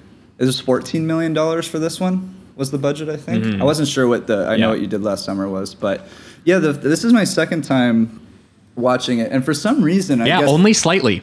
I know what you did last summer was 17 million. Oh. So Oh, 17 million okay. versus 14 million. But uh, a lot of that 17 million, I think you can tell went to the actors on that one. yeah, probably. this one, yeah. I think that they were using actors they maybe didn't quite have to pay as much. They also shot it in at Toronto. the time, yeah. So they, they probably saved some money there as well. yeah, for some reason, the first time I, I watched this, this is now my second time, and I, I took to it much better this time. Um, the first time, there was something in my brain, I guess I just wasn't reading it correctly, and I thought it wasn't as. I remember it not being as tongue in cheek as it actually is, and um, there, there's there's a lot of uh, moments in here I think I just misread, and this time around I, I ended up liking it. So I'm I'm glad to say that I went from strongly disliking it to liking it, which is great. so I'm glad you brought it back on the show, and I had a chance to uh, to rewatch. Yeah. it- it- Wow. it's very it's it, i think the way that this one kind of copies scream is that it's very meta Mm-hmm. Mm-hmm. and Yeah, you can tell even the way and that very- like Jamie Blanks um, does like pop up scares and stuff like that. There's almost Mm-hmm. so many of them in in the, there's so many fake outs that at a certain point like I got kind of a, a kick out of that. Like they they didn't Mhm. work on the level of you know scaring me, giving me that jolt a lot of the time. But it, it's there's so many. Like we're talking almost every scene that someone's investigating and there's some type of suspense going on. Someone pops up and there's the big you know high string tension and and all of that, and it becomes just more and more, in, in my opinion anyway, uh, like funny and kind of ironic Yeah. in a way. So. Yeah, but and, and it's a good mix because like clearly it is written with a little bit of a winking sort of like clever attitude to it, which is like definitely more of a pulling from Scream than even I know what you did. Like I know what you did last Mhm. summer. Be- I guess maybe because of the material that was being adapted, it was a quite a, it was pretty straightforward. Mhm. Like and Yeah. it was you know and like some of the ways that the kids talked to each other was very Williamson, but like there wa- there weren't like as many flat out like gags or jokes or like we kind of know our genre history and here our characters are finding themselves in themselves inside of it and how do Mhm. we twist it a little bit and you know you can just tell how excited this like young director was to get a, a chance to make scenes like this. Like the, the the use of color and shadows the use of geography. There's so many hilarious like setup and payoff moments that that take place in this and and really nasty ones too Mhm. in like a in, in like a you know a ridiculous and comedic way but in a way that still really like like like hit you. I could tell right off the bat what i was in for because the opening sequence sort of like his short film is like just like a you know you could completely disconnect it from the rest of the movie. It kind of exists as its own little set piece and it, it really sets the tone of like you know what you can expect from this where you have a university uh, student named michelle driving on you know like the stormy toronto uh, you know sort of north toronto like back roads a little bit. And she's blasting her cassette of total eclipse of the heart so that you get these sounds of turn around you know? And and I and I was sitting there going, "Oh my god, there's a guy in the back of her car." And I spent the whole scene go, you know, as she's getting into near crash scares or as she's running out of gas and having to go visit a late night stuttering gas station attendant played by Bla- Brad, Brad Dourif. Dourif. Yeah, that's that The was god. wild. I always forget that he's in the intro of this movie. I'm like, holy shit. so great and there and there's such good like tense cutting in this moment where she's like freaked out because this guy just looks creepy to her because it's Brad Dourif. She's just like, you know, he kind of he doesn't he doesn't look right. He looks like he'd attack me. I want to lock myself in the car. that and he's doing And- like a and- weird stutter thing and he can't get the words out it's just everything about it is so great. It's great of course over the top. storming. It's just pouring rain. You know. Yeah, and, and it's and it's it's one of those like huge like movie artificial storms that's like so ridiculous, like it couldn't be real. And the overhead like Dutch angle of the car, while we can see him like filling up the gas and cutting to the gas dials while it's going through, and just how well timed stuff like like the elements of this are and how cleverly constructed they are and like kind of almost like a Rube Goldberg sense where it is like you know Brad Dourif they include that detail of him kind of looking into the backseat of her car and Mhm. you know you're not sure what exactly he sees but he immediately goes over and pulls her aside. He's like you got to come inside. I'm on the phone with the credit card company and they're not taking your card. You need to talk you need to come talk to me. And he's obviously he's having a hard time uh, getting it out because he's he he's stuttering, which leads to the amazing moment when she goes in there and sees that he's lying, and he's lying to protect her because he Mhm. saw that someone was in the Yeah. back seat of her car and is like, "I'm trying to save you," but it's done in this very scream esque fashion where it's just like he can't get the words out, and she finds out that he lied, and she's already creeped out and paranoid because of the setting of just the situation itself that she's like running away from him, like he is like you know the the person who's gonna murder her, and that giant like peel out that she does, followed by Dourif's like, "There's someone in the back seat," Oh, yeah. and the s- the oh, lightning striking in the background, like just the mood of it, Oh, like it's it's so it's great. hilarious, but like really well directed and dynamic. Yeah, one of my favorite parts about the direction in this is when they get into the actual garage and she notices like that no one's on the phone and so she assumes the worst and all of that. The way that he choreographs the fight too is like Brad w- especially once you get the, the the context of everything. You can tell that like brad is just trying to to calm her down but because she's pushing back it looks like more of a fight. And as an audience member at least the first time you watch it you he tries to keep that mystery there like whether or not this guy is uh, an awful person and trying to kill her. Um, and it is honestly, it's it's pretty well directed in that sense, where it keeps that mystery alive before he finally gets that awesome line that you just said, which it, Dourif just sells so well. I love when he screams that line, and then you know we get it. into the the serial killer scene. And the huge like push in on his face Yeah. too, like it's In the rain. it- all- it's awesome. Yeah, yeah, it's yeah, like like great it's it's very silly, but it's Yes. yeah, it's it's it's really well directed. And I was I was that was just what surprised me going into this, as I went into it being like I've never heard of this guy. You know, it's you know it's it's, it's somehow it's even a knockoff after I know what you did last summer, and I was just I I didn't go into this thinking that the directing was actually going to be the thing that kind of stood out to me about this movie and some of the visual choices that they make. Even something as simple that's very tongue in cheek, like doing the Pendleton University sign when they actually pull up to the school, and it literally is designed to look like a giant tombstone. Yeah. and I was like, that's just a good joke. yeah, even the like the mood setting of it all um, is almost it's it's pure horror, which is interesting. Like at the very beginning, they have these like female choirs, and um, it's genuinely doing like a horror score. Even though this does end up being a little bit more meta and, and all of that, but I think it's kind of I mean, it, it, it does dive into horror elements a lot of the time. It's not like this thing is completely like a spoof or something like that. Um, yeah, but I you do can like tell that it's they made by still, someone who loves horror and has immersed himself in horror. Yeah, yeah. Yes. So I like that he still keeps that setting alive and then just starts to kind of playfully, you know, use those tools so that he can mess with the audience a little bit.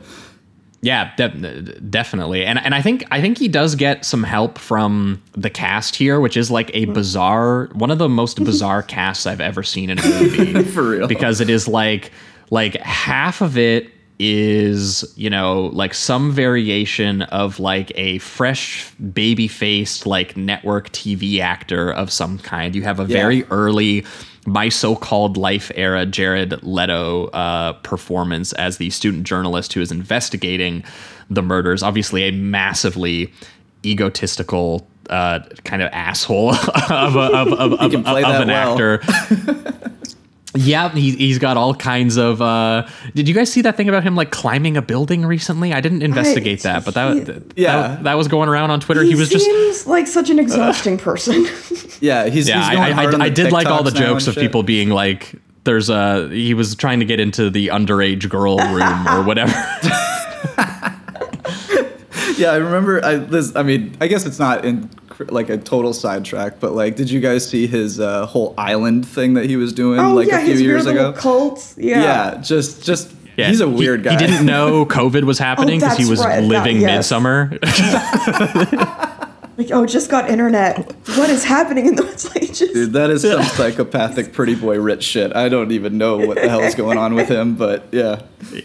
Yeah, but he obviously he's been used well in in in movies. Oh, things yeah. like American Psycho used him well. Mhm. Anything Fincher, like Fight Club and Panic Room. I, I love his crazy ass white boy cornrows in, in Oh, Panic yeah. Room, and that that part when his uh, home invasion robbery plan starts going to shit, and he just immediately whips out a crack pipe. Uh, th- that just Yeah. it's one of those gestures I'll just and the way that he physically performs. It's just one of those things I'll never forget. Um, totally. Although, although, by the way, uh, apparently Jared Leto either as a bit just pretends he doesn't remember making this movie, or like maybe he had some sort of brain damage. I'm not. uh, someone in our Discord linked me to an IGN interview article that he did in like 2003 or 2004, um, where he claims to have literally not heard of this movie. What? Um, and they were like, He's like they second were like, Bill. He's like the Yeah, they were like- star of this. Yeah, no, it- I'll I'll maybe link it in the description so people can. It needs to be read to be believed. Like he's just straight up like, I've never heard of this movie. Like, what are you talking about? He's like, Are you pulling my leg? Like you were in 1998. Like your second build. Like what? like it's a I've horror seen the film. And he's just like, he's like, I've literally never heard of this movie, and like I don't know what you're talking Yeah, about. Yeah, I think he's just being Mr. Eccentric just- artist. Yeah. I mean, He's just, he's just being obnoxious. He Yeah. remembers. He loves he he loves uh, doing that, and it, you know the the uh, the, the, so the character kind of kind of works for it as the uh, you know the the guy who is you know gleefully reporting on Mm-hmm. Mhm. this uh, decapitated student from the opening sequence because I guess maybe we didn't mention that, but that sequence climaxes on her not turning around and a dude in a parka with an axe who is revealed in these awesome lightning strike shots where you Mhm. can just see his just make out his figure in the back uh, of of the car, which is very Craven esque, and uh, he just like swings the axe and goes slow motion through the through the window, and the blood pours out, and he's uh, Paul uh, who. Uh, Jared Leto is playing is reporting um, on this story, and I like that gag where he asks uh, Brenda, uh, played by Rebecca Gayheart, for a quote, and she jumps into like excited like politician mode. She's like, "Well, I am incredibly um, d- disturbed, but also moved uh, by the and and you know uh, Natalie, um, who is the uh, lead character here, played by Alicia Witt, who's actually most known, I think, for being uh, in David Lynch stuff, despite the fact that she's not like necessarily the biggest character, but she played Alia in his um, his version of Dune Mm-hmm. Yep. and uh, is also the piano playing little girl in the uh, fairy princess outfit in uh, Twin Peaks. In I think she's only in like one or two episodes, but it's a very memorable scene. It's the one where um, uh, Laura Palmer has to go over to like the family friend's house, and like Leland Palmer is doing like a whole song and dance routine for like five minutes, and she's the Mhm. little girl playing the piano. And I just I was like, oh damn, there you go. Oh, that's awesome. yeah, and she's basically the Jennifer Love Hewitt of the of this film. Yes. Yes, she is the actual like you know tortured young girl who's taking this seriously faster than anybody else, and you know not cracking jokes like Joshua Jackson from Dawson's Creek uh, uh, is in the film with his bleach blonde hair, Oh, uh, like cracking jokes about oh I'm, it's so sad she died. She gave great head, you know, and he's it? like he's like nudging them. He's like yeah, you know, you know, you understand what I'm saying there. Her head her head came off. yeah, yeah. So right away you have the establishment of like this group of friends that you know doesn't really care about the murders, but um, there's there's the one that does. You know, she's concerned because yeah, could they, come to they'll them. have that disaffected attitude that they have in Scream when they're all discussing like Drew Barrymore's death, and they're all Yep. just like, you know, who cares about her? Whatever. Yeah, you know, let's go back to having. the Lillard character The that's just making yeah. all the jokes about it, except without the Leave alone. incredible performance. But yeah, definitely. yeah, and, and and you also have um, Michael Rosenbaum. Uh, any any fans of Smallville? This is the episode where I embarrassingly um, reveal how much TV I watched as a child. I've always liked uh, Rosenbaum. He's been movie wise, he's been in a lot of stuff that I haven't really taken to, but I've I've always thought he was kind of funny, and he he honestly he plays the. Uh, I've seen him in interviews, and he seems like a very you know fun loving guy, honestly. But every time I see him in a film, he's playing like just a huge asshole. Uh, and he's very good. Yeah, at he, he, here he's like the frat party bro who's Yeah. explaining why they have he he's he specifically holds a frat party to commemorate the Stanley Hall massacre, Massacre. at the school. Yeah. which I guess Which is, another thing that they would do in Scream too. You feel like it's like when all the kids are like wearing the costume around school and shit like that. yeah, and I guess kind of the the initial mystery of that urban legend is whether or not it happened and if it is real, and then it kind of ties in later on into the main plot of it all. Um, yeah, so- because because because Paul because because I think it's the, the the first scene where we meet them all. It's like that campus coffee shop sequence, Yeah. and Michael Rosenbaum playing Parker, the frat bro, is telling the story to to the girls. Brenda, played by Rebecca Gayheart from Jawbreaker, who has a lot of like Mädchen Amick like energy or at least look in this film. You could almost feel. I felt like they were modeling after her in Twin Peaks a little bit. Um, and Paul Jared Leto um, shows up and he overhears and he's like, "No, that's just fake. That's made up. That's an urban legend. It's like Bloody Mary. You know, it's all that shit. Like you guys are just, you know, whatever. No one, no one believes uh, that shit." And uh, Rosenbaum does hit him back with the uh, he just can't stand any story that doesn't have his byline on it. Yeah, yeah. Which is Which is very probably which is accurate very- to Journalist burn. Yeah, which is uh, there is some truth to that. I I I, I think and. um but uh, yeah, as we mentioned, Natalie, played by Alicia Witt, is like the only person who's like kind of taking this seriously. Like she's actually traumatized because she uh, and Michelle were high school friends, the girl who died in the opening scene, and they were uh, uh, connected by this uh, this accident where they were playing that like high beam highway game where you flash your high beams and you get into kind of like a bit of like a like a chase with someone. Uh, a, a, a thing that only makes me think of Death Proof. That's the only thing I think of every time someone brings up that story now because that's Oh, yeah. exactly what Kurt Russell does. He flips the high beams on, crashes into their car, and kills them all. Did you guys ever have Um, like when you were kids uh, an urban legend or two that was something that people believed around the town? Because the headlight one, when I was young, was actually something that people said that was that was real. Oh, really? whatever, Yeah. I can't remember actually. Yeah, it's, For- it's a kind of a Emma? specific question, but Yeah, we had a couple. There was um I there was this one in San Antonio where there are these train tracks where supposedly if you go and you park your car on the train tracks and you're supposed to cover the back of your car with baby powder um and something will push your car off the tracks and then when you go to look you're supposed to see like children's handprints oh, in wow. the baby powder because the That's story creepy is that one. a well the story is that like a, a bus full of school children died on the train tracks i don't think this really happened but everyone believed it and like talked about Mm-hmm. it like it was true and we did it in college Oh wow, that's yeah. cool. Well, I, well, I mean, I think the movie was kind of smart to like take that into account to Mm-hmm. its storytelling. Where like, yeah, you know, it's it's called urban legend. It's based on the serial killer who's killing people and recreating and staging these various urban legends and you know bringing them into the real world in in a, in a way but the, the levels of like disagreements that people have about them and you know like the the way that they're um spread actually does become a little bit of, of a subject of the film, especially when we're introduced Yeah. to Robert Englund um, from uh, the Nightmare on Elm Street movies, who's playing the Professor Wexler, who is teaching the most like basic bitch college course I know, I've ever like- seen. I would have loved this but course. he's doing it with such like bravado, like he's like an absolute mastermind. It, I, I think that that is great the way he's selling It, it. it, it's wonderful, dude. He's hamming it up so much as the contemporary folklore professor who's just like, you know, teaching them about the call is coming from inside the house, or you know, teaching them about little Mikey, the uh, the uh, what's the what, company was that for? was I can't like remember. cereal was it a cereal Yeah, it was it was one of the one of the big cereal companies. They had little Mikey. Um, and, and and that is a funny scene where they, you know, in, in order to you know display all of uh, our collective cultural fears over these things that we don't necessarily believe are real, he, you know, he gives Brenda pop rocks and then hands her a can of Pepsi and is like, you know, Drink it. drink this, and she's just like, well, no, I can't. Like, I, you know, little Mikey exploded, you know, like that. I like too that and she's they- like, well, if you if you think this is all stupid, then why won't you just drink it then, you know? yeah, and I like too that like you know, given the context of where this movie eventually ends in the finale, that they have uh, Brenda be the one that's kind of playing stupid and being like, "Oh yeah, that urban legend happened in my hometown," and no, I'm not going to drink the Pepsi and, and all and all of that. Uh, I, I do I do like that, and I also like that how focused it is on the just the entire idea of urban legends, especially in the in, in this intro where it's like three scenes in a row where that's all they're talking about. Like we have the one in the cafe, and then the, the moment Yeah. after that, they're talking about the Bloody Mary ritual, and then they try to do that, Yeah. and then it leads to a pop up. And then the, uh, right after that, they're at the urban legend class that Robert Englund is teaching.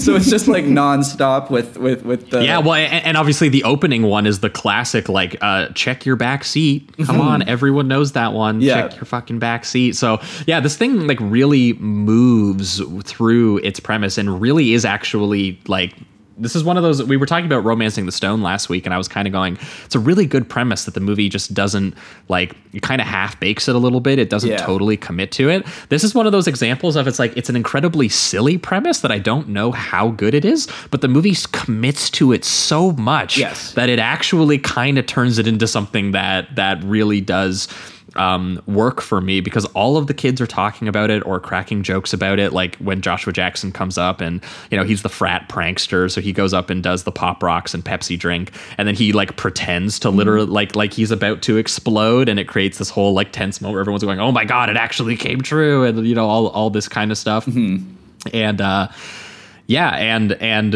it, it does actually bake into why the students and why the people would be a little bit more in denial about Mhm. all of this stuff, like more like than than you would expect, because they go, yeah, that shit's urban legend. Like, who gives a shit? Like, yeah, the the creepy gas attendant killed the girl. That's all that was. Who cares about Your that? roommate committed suicide. You know, like there's yeah, it, yeah, it's exactly. Easier to to believe the you know the normal Be- because they're, they're, they're, al- they're almost in like a little bit of a paranoid Mhm. setting right? Or, or or in like a, a a jokester setting. So how the characters actually respond to these things that are cropping up you know it does get to the point where the bodies are stacking a lot and it's kind of like okay you know we should be paying a little bit more attention but It like early funny- on especially It is funny that all the like as the bodies pile on, they just all the kind of like adults with authority just keep making excuse after excuse after excuse why there's just a massacre happening. Um, I did get a kick out of Oh. that. Yeah. yeah, and I love the dean. He's Yeah. yeah the dean is funny character. Just coming like he he plays him almost like he doesn't believe in any of the murders so much that he'd have to be the killer, and then he gets killed, and you're like, this guy was just a terrible deed and totally irresponsible. yeah, he's irresponsible. just really bad at your job. Yeah, I also uh, speaking of funny enough, uh, wild things. You know that scene in uh, the the gymnasium where he puts uh, like sex on the the blackboard and, the, and everyone's like ooh ah or whatever. they kind of have a similar vibe in the Englund uh, professor scene where. Um, uh, what Joshua Jackson comes up and says like I'll do the pop rocks and everybody actually goes like oh he's gonna do the Oh, pop shit. rocks Oh, boy. it's so funny. And then he and then he like fucking fakes his death with with an honestly like Oscar worthy performance if this was a college kid in the class.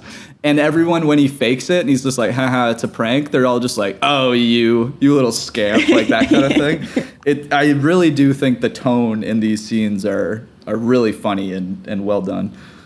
Yeah, my, my, my favorite part about that wild things that you mentioned too is he doesn't just write sex and they all go yeah. It's he also re- follows it up with crimes and then underlines like Oh. crimes and they all go boo.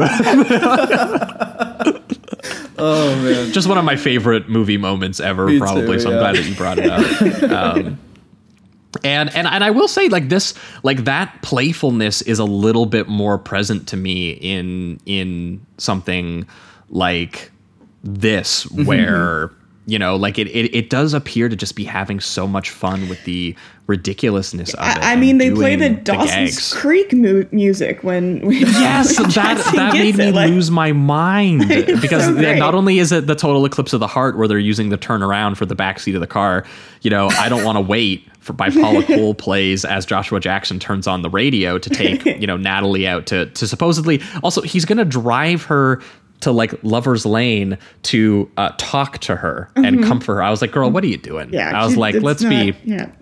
You're gonna have to punch this dude. You're gonna have to reject this dude, which and obviously ends up ha- happening. And uh, he ends up leaving the car to go go for a piss and getting hanged in the tree above the car, but in this ridiculous, like legitimate Rube Goldberg fashion, Yeah. where like she's starting the car and like rolling the windows up as the killer in the parka is coming uh, up up up to her.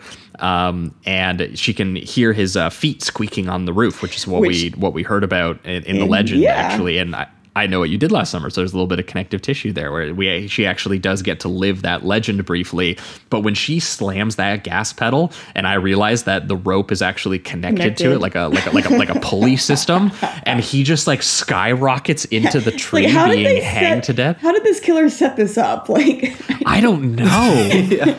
I think it, it shows him like tying a rope to a hitch, and that's about it. And then you just have to assume that he understands the pulley system fully from there. It's and I like that they also do kind of a a double fake out in a way where you know she she starts driving to escape and run over the the killer and then it pulls him up and you think like that's going to be the the end of the death or whatever and then she reverses to mm-hmm. get away once again and he just comes piling down onto the windshield. Yeah. and and what's funny too is the moment the scene after this they once again they're having these characters with authority try to come up with like an excuse and they say something like you saw a mannequin or something? Like it wasn't a real person. You're like it seemed pretty visceral and real at the time i have to say but yeah Yeah, but they're like, no, no, he loves pranks. He has a mannequin. He's used it Yeah. before. yeah he's snowboarding yeah it's oh my god Yeah, that's the that's great, and also all the little cutting of like just how it like builds because like this is what I thought was a lot stronger than I know what you did last summer was mm-hmm. how it actually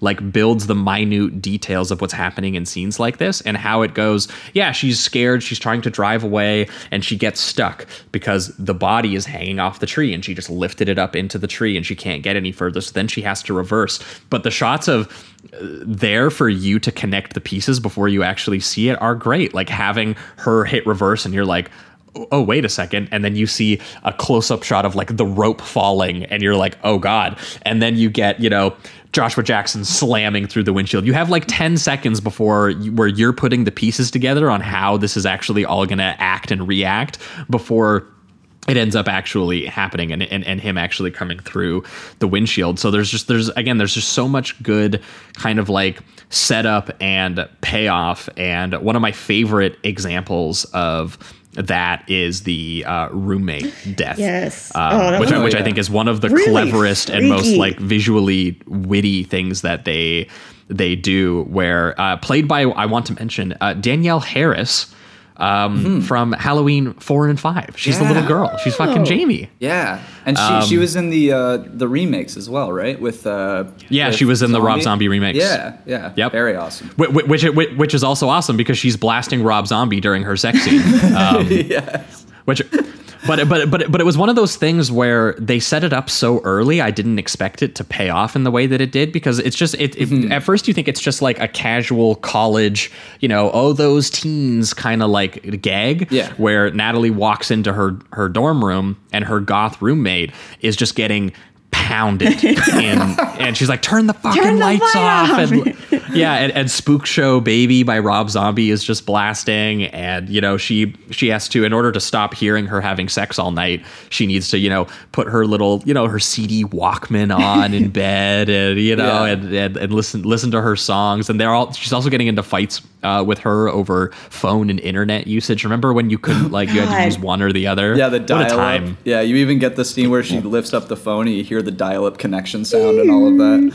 It's very nostalgic, Yeah. honestly. Yeah. yeah I gotta say, it's very funny too the way that they like. It's kind of cruel the way they treat the goth girl in this. Like she's just Oh, totally. She's, She, she- she- she's just online being like, any goth guys want to fuck, you know? Yeah, yeah, uh, you and know, being we're- incredibly We're on similar dark paths on like the instant messaging, like forums or whatever the fuck that she's on. Yeah, yeah, and she plays it like it- like, or they write her just very um, like short with Natalie. Uh, it doesn't seem like she wants to even try to be cordial whatsoever, and she they they write her to be fairly unlikable.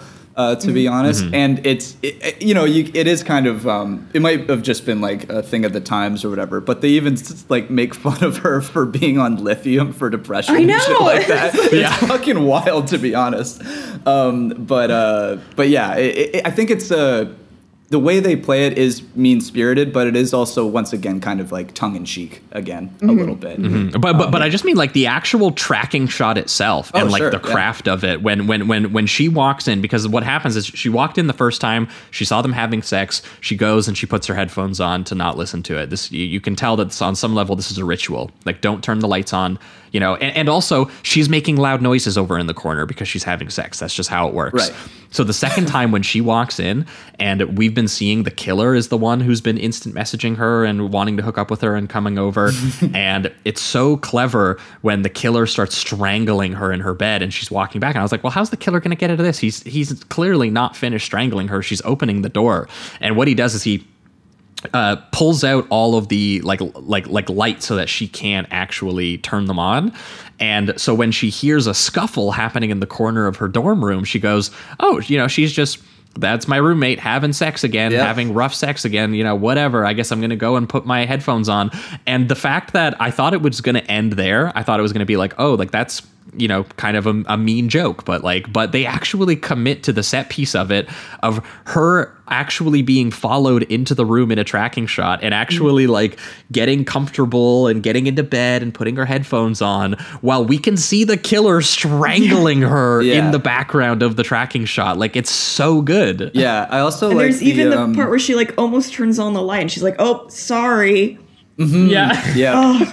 Oh, yeah, yeah. She wanted it. Yeah, she wanted to be a respectful roommate. and this time, uh, I, I do. which obviously leads into the aren't you glad you didn't turn the light on uh, in blood like ur- urban urban legend yeah, right yeah, which is like really effective. Uh, that that was one that always creeped me out. There's always this, um, and a lot of the urban legends, I guess, have this where it's that you didn't know what situation you were in until later. There's something about like Yes. rediscovering that horror that's even scarier. Um, and they do a lot of that with with these urban legends. Um, so I, I did enjoy that, and I, I do like the setup too, where she's talking to the guy, and you know she's saying like you know what room are you in or whatever and then she leaves to kind of get ready get herself ready and she comes back and it just says yours and then like you know she's tackled or strangled and, and whatever but it it's it's got a good setup and and again they the kind of mix dangers that of teen girls and the internet uh, the movie was i think uh, su- Yes. s- suggesting but but then also they're so mean to her even after she's dead where they're like you know better check her pulse she's looked like that for years God. Yeah. just because she's pale yeah because she's goth you get it yeah Yeah. They Yeah. even say It's like, well, something she- about like she was depressed, so like it makes sense. You saw all those crazy pills she was taking, like stuff like that. You know, it's it's pretty wild.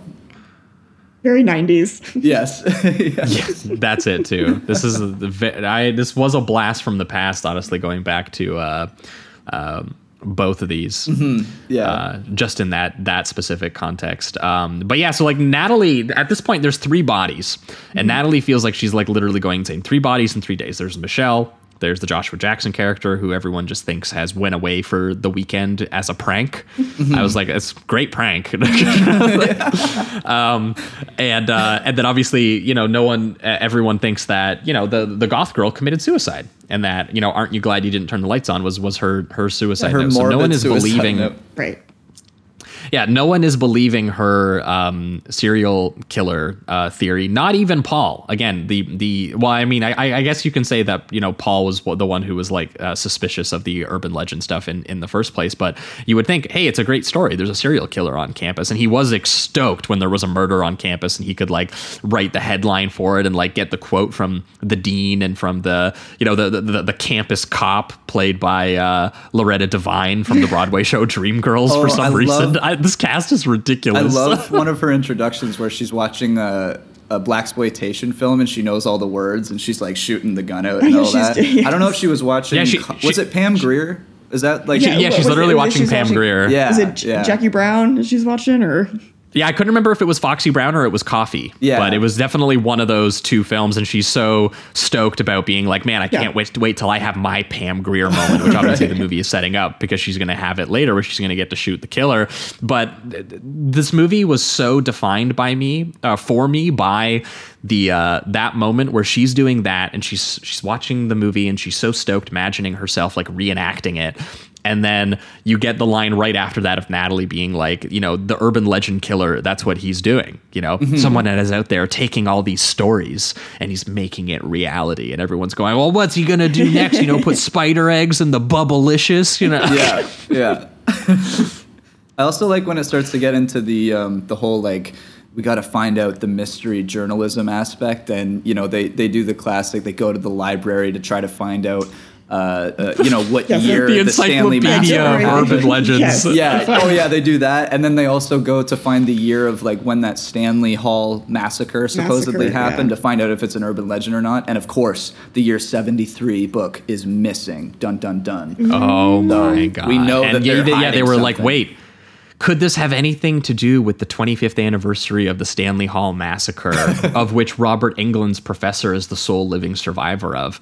And you know, who teaches these stories for a living and has the parka and the axe hidden behind a secret door in his office. Could it be this guy? Should we investigate um, him or not? Which, by the way, d- did you guys read about why the killer has a parka in this? I thought it was re- so funny. No, No, I I, I. I was just I thought it was like a big coat hides the face, it gets the job done, you know. But no, I wasn't. That's kind of what I thought. What I thought too, and it reminded me of like the poster from like the Thing or something Oh, like that. so I thought totally. maybe I thought maybe like that's what they were doing. It turns out that this was written as a winter movie, and they planned on shooting it in Toronto, thinking it was going to be winter, even just all the time. I guess. Oh, man. So they they they they went to Toronto, and the weather was just. They, I don't know if they went in like the spring or the summer, but it was just like an, it was like it was like going to New York. Like it's just a normal day. Like it's not you weren't going to the Arctic or something, and so they had to drop the winter aspect from the whole movie because they were like.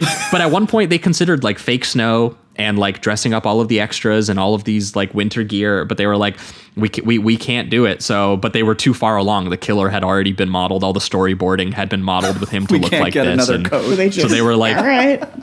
so yeah, I mean, we, we have the we have the winter Arctic killer in just like summer Toronto. which which I mean, leads it- to honestly one of the funniest things uh like this is this had to be a gag because i just lost my mind um when it's i think it's brenda and she's swimming and natalie is looking over the pool in this like glass container room or whatever So And- good. and, and she's swimming and then all of a sudden you see uh, the, the the killer supposedly. He's got the the big coat on the hood is on for whatever reason. You can't see the face or anything like that. And she's like oh she's gonna get axed or killed in the pool or whatever it is.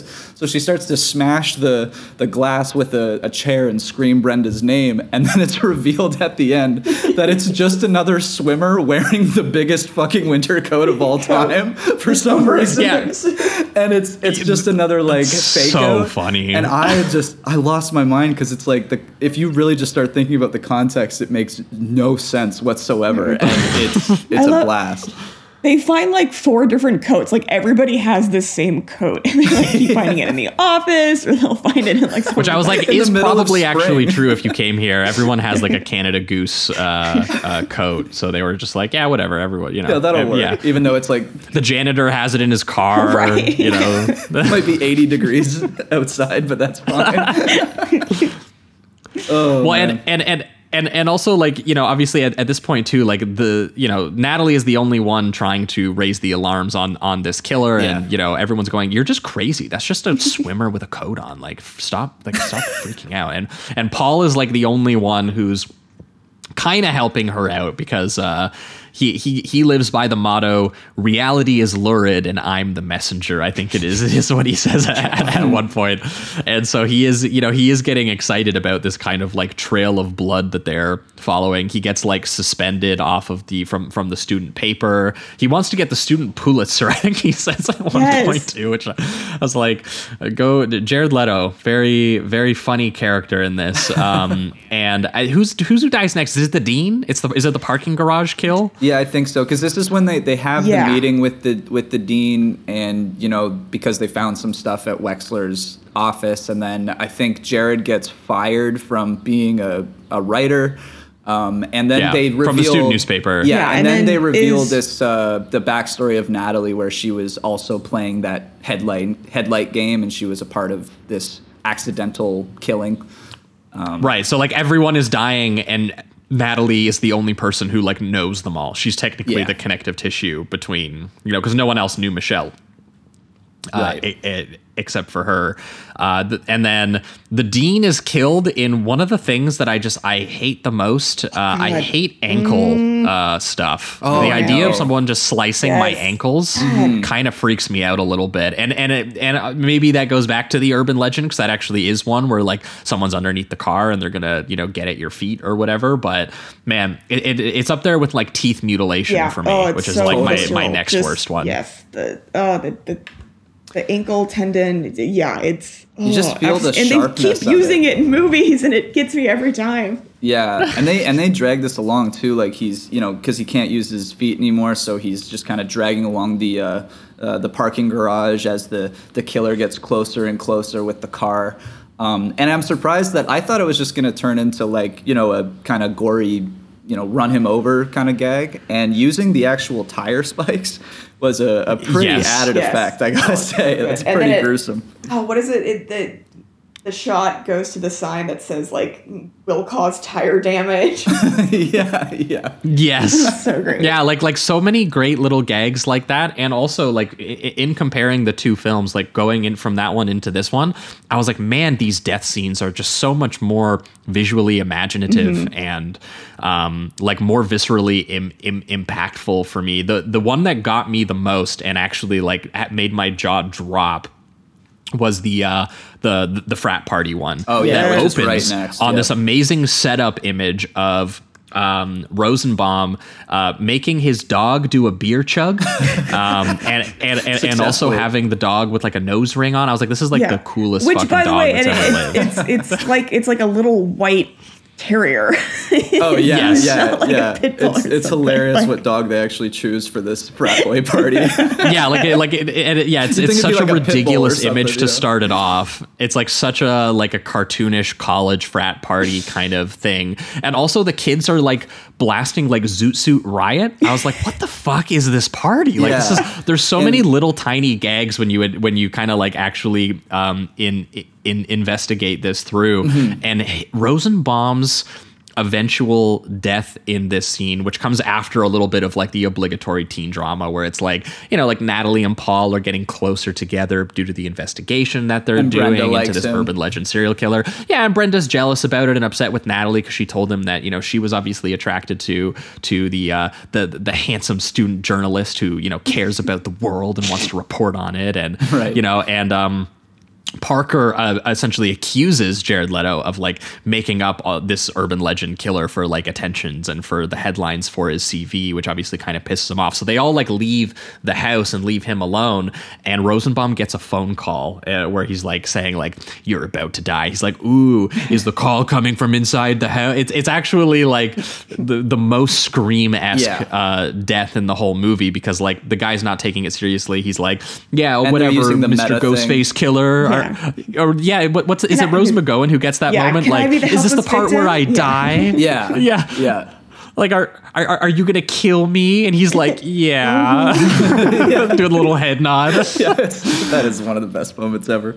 Um, yeah, like that's that, that that's so good. And in this that shock moment that hits is so clever when he's like, "Wrong legend. Yeah. this isn't about the ki- the call coming from inside the house. This is the one about the old lady who tries to dry her wet dog in the microwave. Which that can't be a real urban legend. I have never It- heard um, of that before, but I was I like, no, no, no, no, no.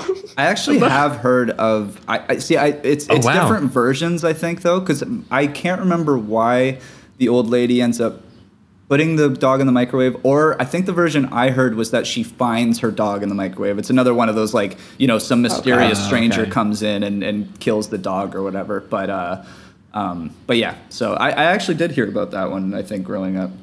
Oh, okay. I well, I, was- I did not expect it. Uh, It, it felt like Yeah, it kind of totally. came out of nowhere because think he use puts the pieces movie, together. sure. I was like, oh, dude, my beer chugging dog, where is it? He goes over to the microwave. There's a POV shot from inside the microwave that dollies through Yeah. the gore of the exploded dog meat No. all over the fucking microwave, which then goes into these series of shots where he's screaming and freaking out and going to a POV tracking shot of him running into the bathroom so he can vomit in the toilet. And it's a full shot of his head in the fucking toilet and then his head being used with a beer funnel to shove pop rocks and like Drano down his throat so that he's like choking on his vomit and foam and just the spinning overhead shot of his corpse and the use of fades and everything. I was like, I was actually kind of blown away by this death. oh yeah. It's, Yeah. it's pretty extreme. and especially to have it's kind of like a it's a double whammy right because they do the dog and then instantly do that death as well so you, you do get a quite Yeah. a bit from the frat party thing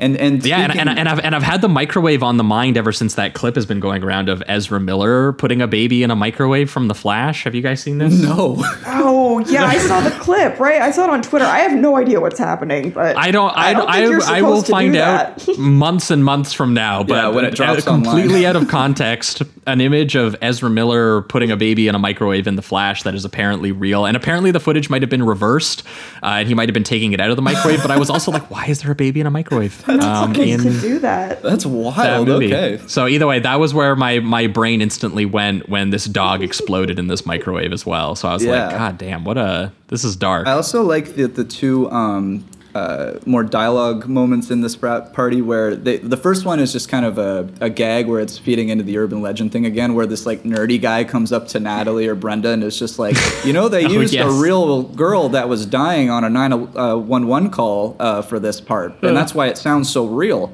Uh, and then he says he says a couple other things, so he's kind of this like urban legend nerd or like this trivia nerd a little bit, which I, I just like the gag. And then the other one is cool because they um, set up a little bit of a like that red herring with with Paul and uh, Parker, which is Rosenbaum and Leto, where where Parker is accusing Paul of being the killer because he's like, you, you know, you could use it for your stories, and he's saying this in front of like Yeah, exactly. all of the all of the party so that they start to suspect him and all of that. And they even eventually uh, like probably 10 15 minutes from now lean into that a little bit too. They, they- it's kind of like they're trying to plant the seed in your brain so that when they do it actually in the film that you might believe it for a second.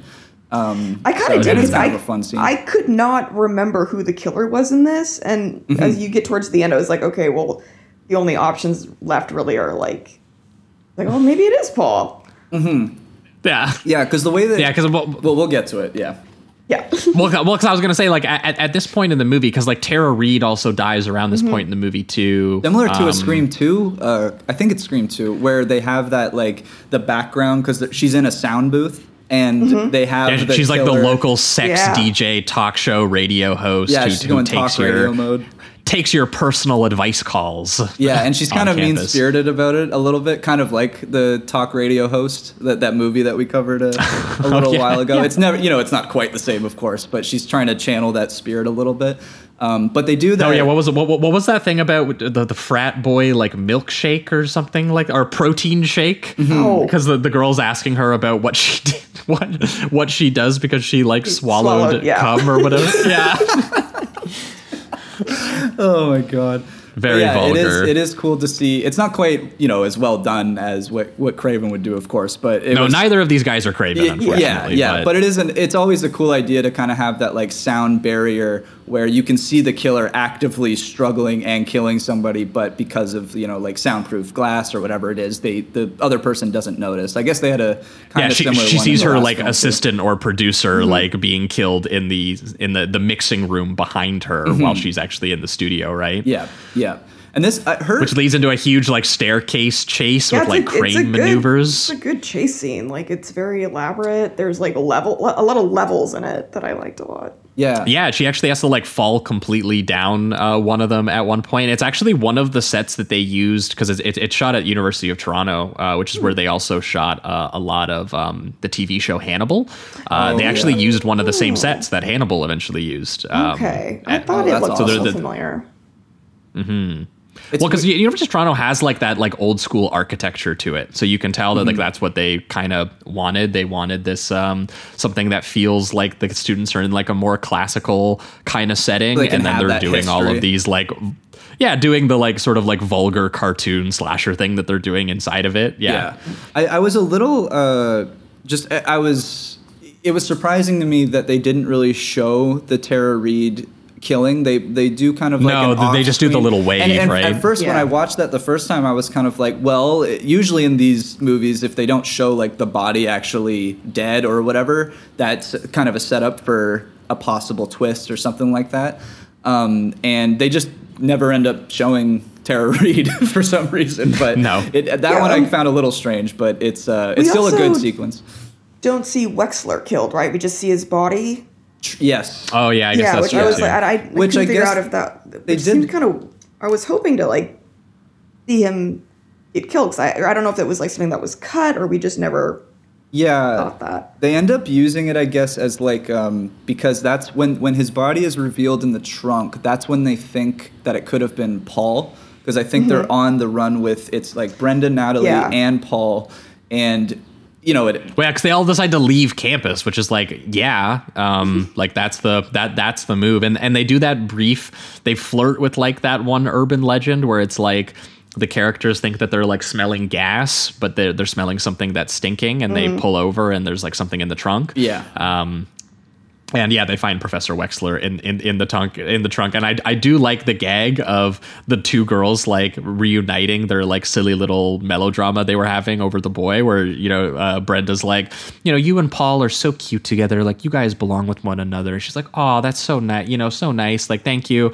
And then uh, when they find the body in the trunk, she's like, like I said, he's all yours, you know, he's he's clearly the killer. He's got trunks in his car, and yeah, it turns into like a whole like fleeing and you know on foot in, in the forest chase where they're getting separated. I think uh, Natalie gets that's where Natalie gets picked up by The janitor. Uh, The janitor. yeah, real the Canadian janitor. actor Julian Richings from Cube, who I wanted to point out. Um, you know, obviously he's in a lot of Canadian stuff that that shoots here, but credited as just weird janitor, Janitor. which is awesome. and that's exactly how they write him and play him. Every single time he's any in any scene, he's just like kind of creeping in the corner, looking at him with his kind of like weird look that he's got. Yeah, Uh, he's literally the most hilarious like- red herring Yes, because yes. it's literally just because he looks funny. There's Yeah, no other he's just weird thing that's suspicious about And him. he's always just kind of, well, he is always kind of cleaning in the dark, so I don't know. it is funny. Even the like when she picks him up, it's it's kind of just more like his creep factor again. uh, it's yeah, the way that they they use uh, Julian Richings in this is pretty funny.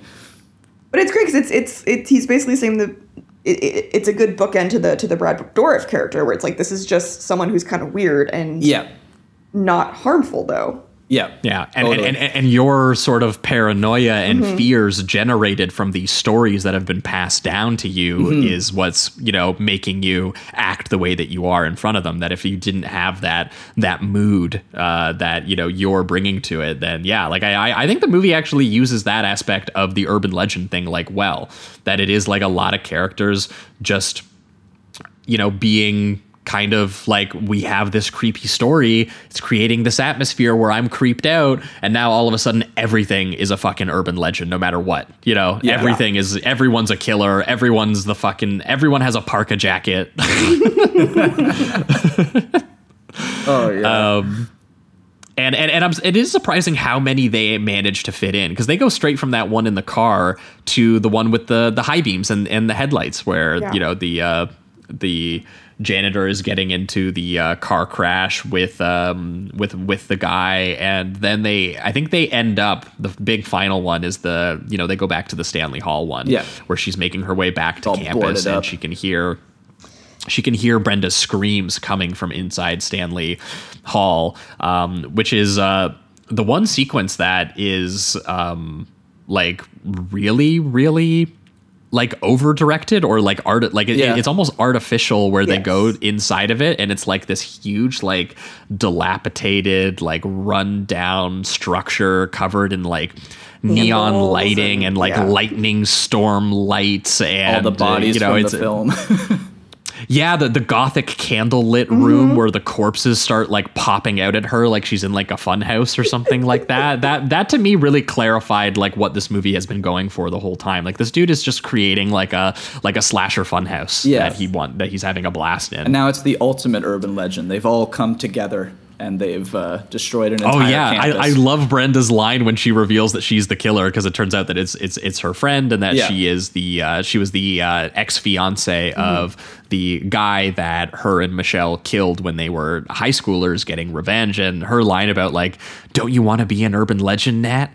All your friends are now." yeah, you know. Yeah. Another, I love how because she she's kind of pulling that like you know crazy person Lillard performance from the end of Scream. Like she's Oh, starting she to go hams over. it up. Yeah, they, it's they great. were they got And so lucky that of all the kid casts so that they picked the right one. Bigger.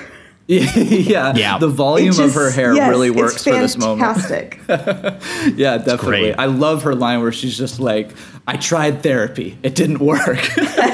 You know. it's so so funny. And I also like all the setups, like when she's talking about um, like how she's going to frame Wexler and all that. But previously, like ten minutes ago, you see the body, and the guy was stabbed like fifty times. And I just think it's very funny that that would be her her plan if she were to try to get away with it a little bit. But I do like the recontextualization of that scene because you know you thought it was Paul putting it in the trunk, and you realize when Mhm. Brenda showed up, she's the one that did it, and all of that. So it works in a slightly clever way, and I I had fun with that.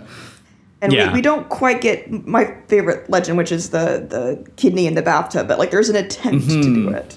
Yeah, I, I, and I do like when she starts to just like things are happening uh, to her so much. Like you have the security guard, you have Natalie. Paul starts to come up, uh, and she's getting overwhelmed, so she just starts shooting, and she's just like, "I don't need an urban legend anymore. Fuck it, I've done enough of them."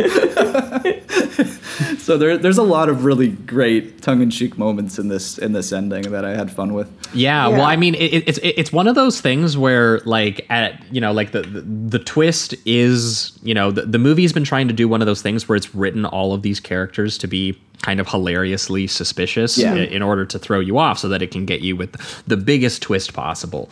Um, and a lot of the time.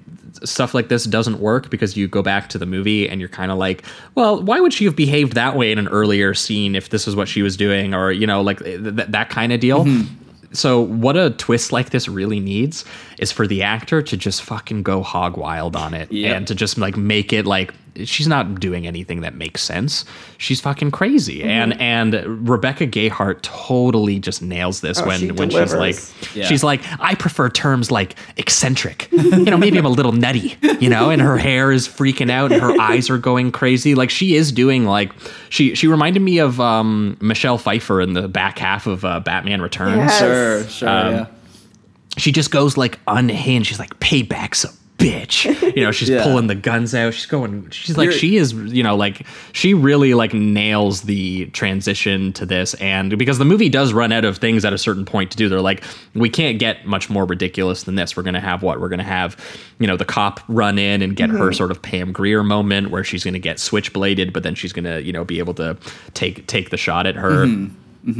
Um, and and and yeah, she tries to recreate the black market kidney heist, uh, like legend legend um, thing on on her, but obviously it doesn't it doesn't work.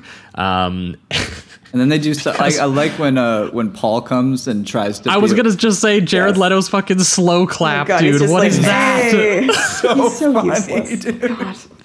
It's so funny, and he's and he tries to like convince her that he's also kind of intrigued by her urban legend killings or whatever. Yeah, and I, like, I her "Oh, yeah." line, Yeah, she's like, I'll write the story how you want it, you know? yeah, and her line back is great, where she's like, "You're cute, Paul, but you're not that fucking cute," and just puts the gun Yeah. up again, and and then she does eeny, meeny, miny, mo to shoot somebody, but luckily because it's just so much fun, this movie, uh, it, it's I think it's the uh, security guards moment where she ends it and she's like mo, and then shoots her.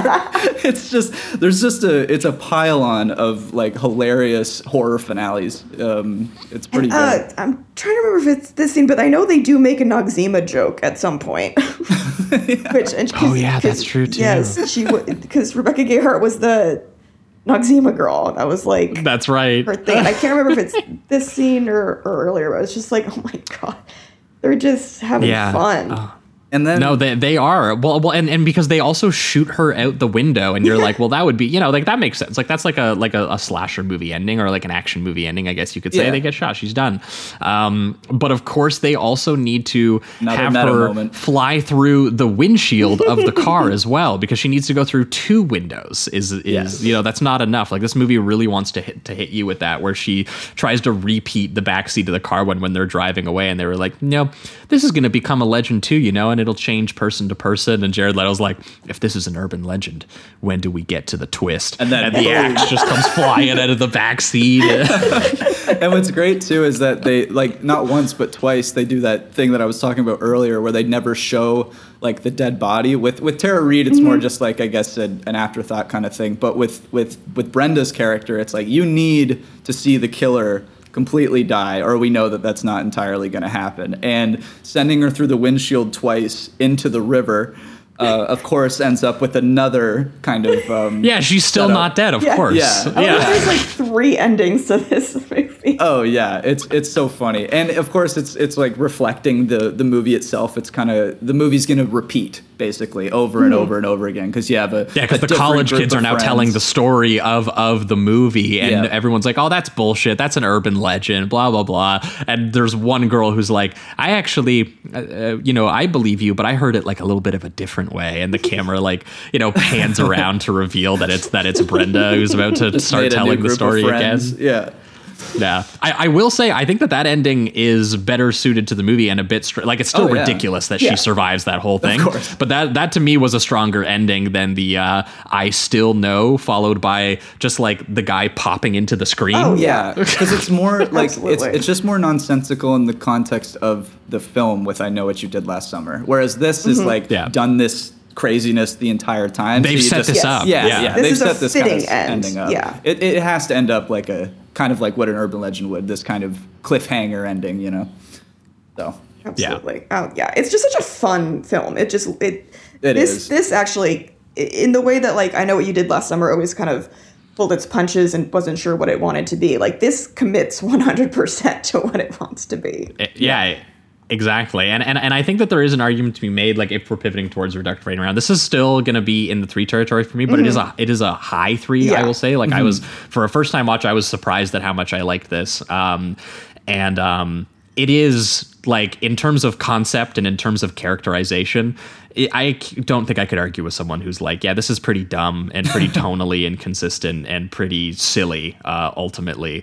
But the fact that it's doing that with just like the pure glee of someone who like clearly loves these kinds of genre movies and mm-hmm. wants to turn it into like just this well-oiled cartoon slasher machine and all of these actors are so such a strange pairing of people who are also pretty committed to it. Like just seeing like you know my you know Smallville guy hanging out with like Robert Englund, Yeah. or you know having Danielle Harris, you know having such a like a cruel, brutal, cartoonishly ridiculous death and you know, having people deliver, you know, serious lines about urban legends and paranoia. And like the movie just, yeah, uh, like 100%, this is the one that knows exactly what it's doing. And, you know, maybe if tongue in cheek or, you know, someone being this kind of ironic or playful isn't for you, maybe it doesn't work. But as far as this kind of movie goes, this, this guy, I'm going to have to watch more of his stuff. Jamie Blanks. I thought this was just like incredibly,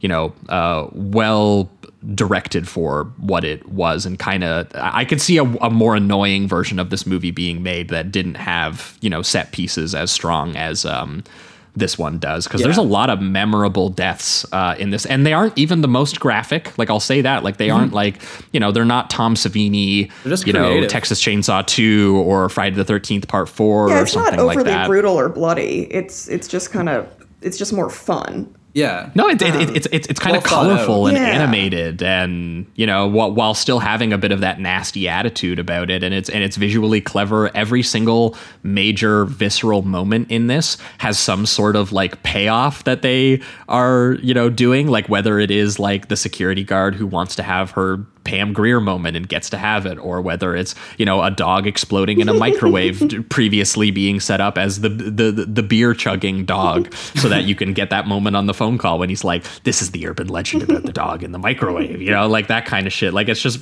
you know, or or even having her walking in on the roommate having sex and then later coming in and ignoring the roommate being murdered because she thinks she's having sex. Like that's all stuff that you really need to think about and you really need to bake into the visuals of your film in order to pull it off. So there's there's there's thought put into this and I I appreciate that and yeah, this was this was a blast honestly. Yeah, I'm. Uh, I'm also gonna give it a three, which is awesome, and I'm, I'm glad uh, that you that you brought it on, Emma, because um, I I the last I think it was a couple years ago that I watched it, and I don't know if I was in a mood or I just was not reading the the film correctly, but I, I it just didn't take to it, and this time I had a, a lot of fun. So yeah, I think the set I'm so pieces are. Yeah, I think the set pieces are great. Um, I, I do like all of the tongue-in-cheek meta qualities of it. Um, this, there, there's mo- like this almost feels like it could have been uh, written by like uh, Kevin Williams uh, because it's just uh, it, it, it just has it's those more qualities of satirical, Scream. It's satirical, than yeah. even I know what you did last summer is, right? Yeah, Yeah, exactly. absolutely. So, Yeah. And I think what also helps is that Jared Leto and Alicia Witt are both playing this very seriously, mhm. but Yes. everyone around them is very campy. And I think that that seriousness helps sort of offplay the campiness. And so you get that good mix. Yeah, that's true. There is like a there's a balance there. You're kind of grounded with those characters, and then get to have fun with all the other ones. Whereas with I know what you did last summer, everyone is taking it equally as Mhm. seriously, even though it's kind of ridiculous. So, um, yeah, I do think that this has a more self awareness, which helps the film. Um, and yeah, I agree with you, Josh. I think I'm gonna check out some of this guy's stuff just to see what else he what else he has. Um, Silent Number sounds really interesting. I'm I'm gonna check that out maybe right Yeah, after. I'd, I'd done recommend here. it. It's on, it's on YouTube. It's like 14 minutes long. It's basically like clearly an audition just for the opening set piece of this um, movie because it Oh, is nice. just like imagine you know imagine a, a stormy rain night where there's a girl and she's scared and paranoid and you know and yeah it's just it's how can he keep developing that and how can he really loves that. I mean you could even tell in that short film how much he even loved that idea of you know the babysitting urban legend or like the girl who sees one thing but you're thinking it might be another thing. Like that moment in his short film when a guy comes banging at her door and she thinks that you know he's got blood on him and she doesn't let him in because she's like what the fuck? This guy is terrifying. He could be a killer Yeah. you know he could be the hook man.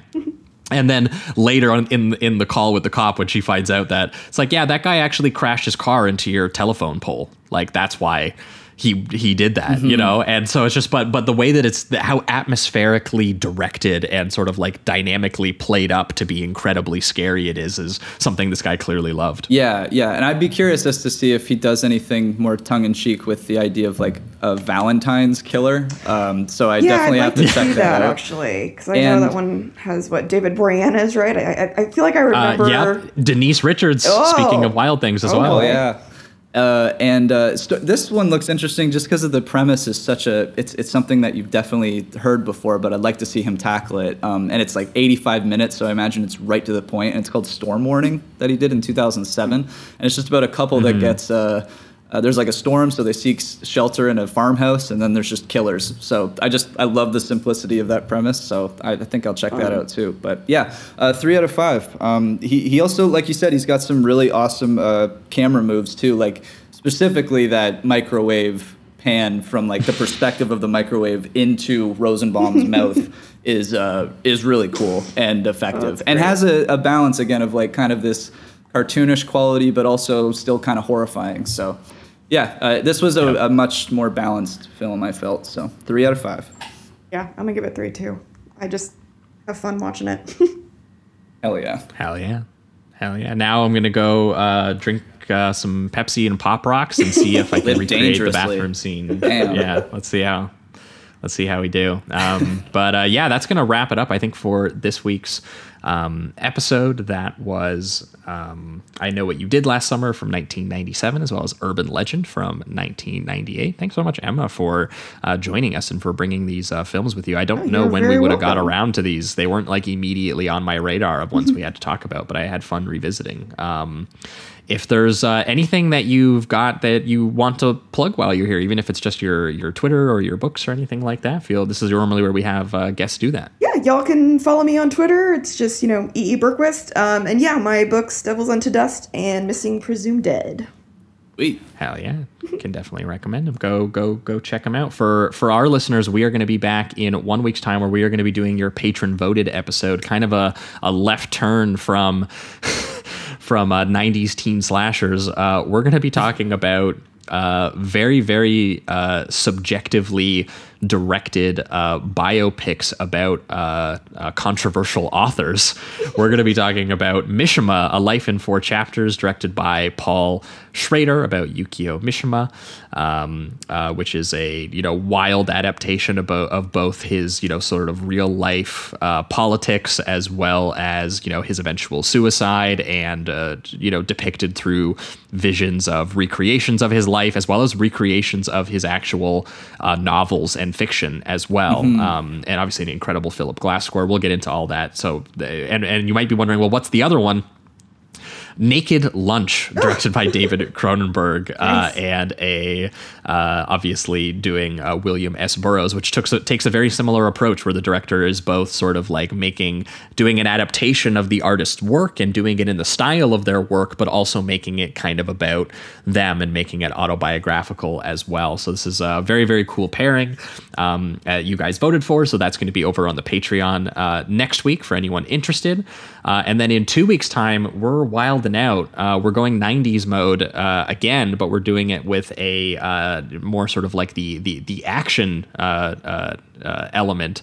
We're going to be talking about Con Air and Face Off. Oh my god. Hell yeah. I can't wait. which is going to be just a ridiculous episode. I mean, anyone who's been a longtime listener of the show knows that because it's come up so much. Uh, Jamie and I, one of our favorite movies of all time is Face Off, Yes. uh, and it's definitely my favorite American uh, John Woo film, Mhm. and uh, might even be just my favorite one. We'll find out on this rewatch. Um, and uh, so it's going to be a monster episode as well. So look forward to that in uh, two weeks' time with a special guest. Oh yeah. But yeah, that being said, that wraps it up for everything. Uh, thanks so much for listening and keep it sleazy. Keep it sleazy, everybody.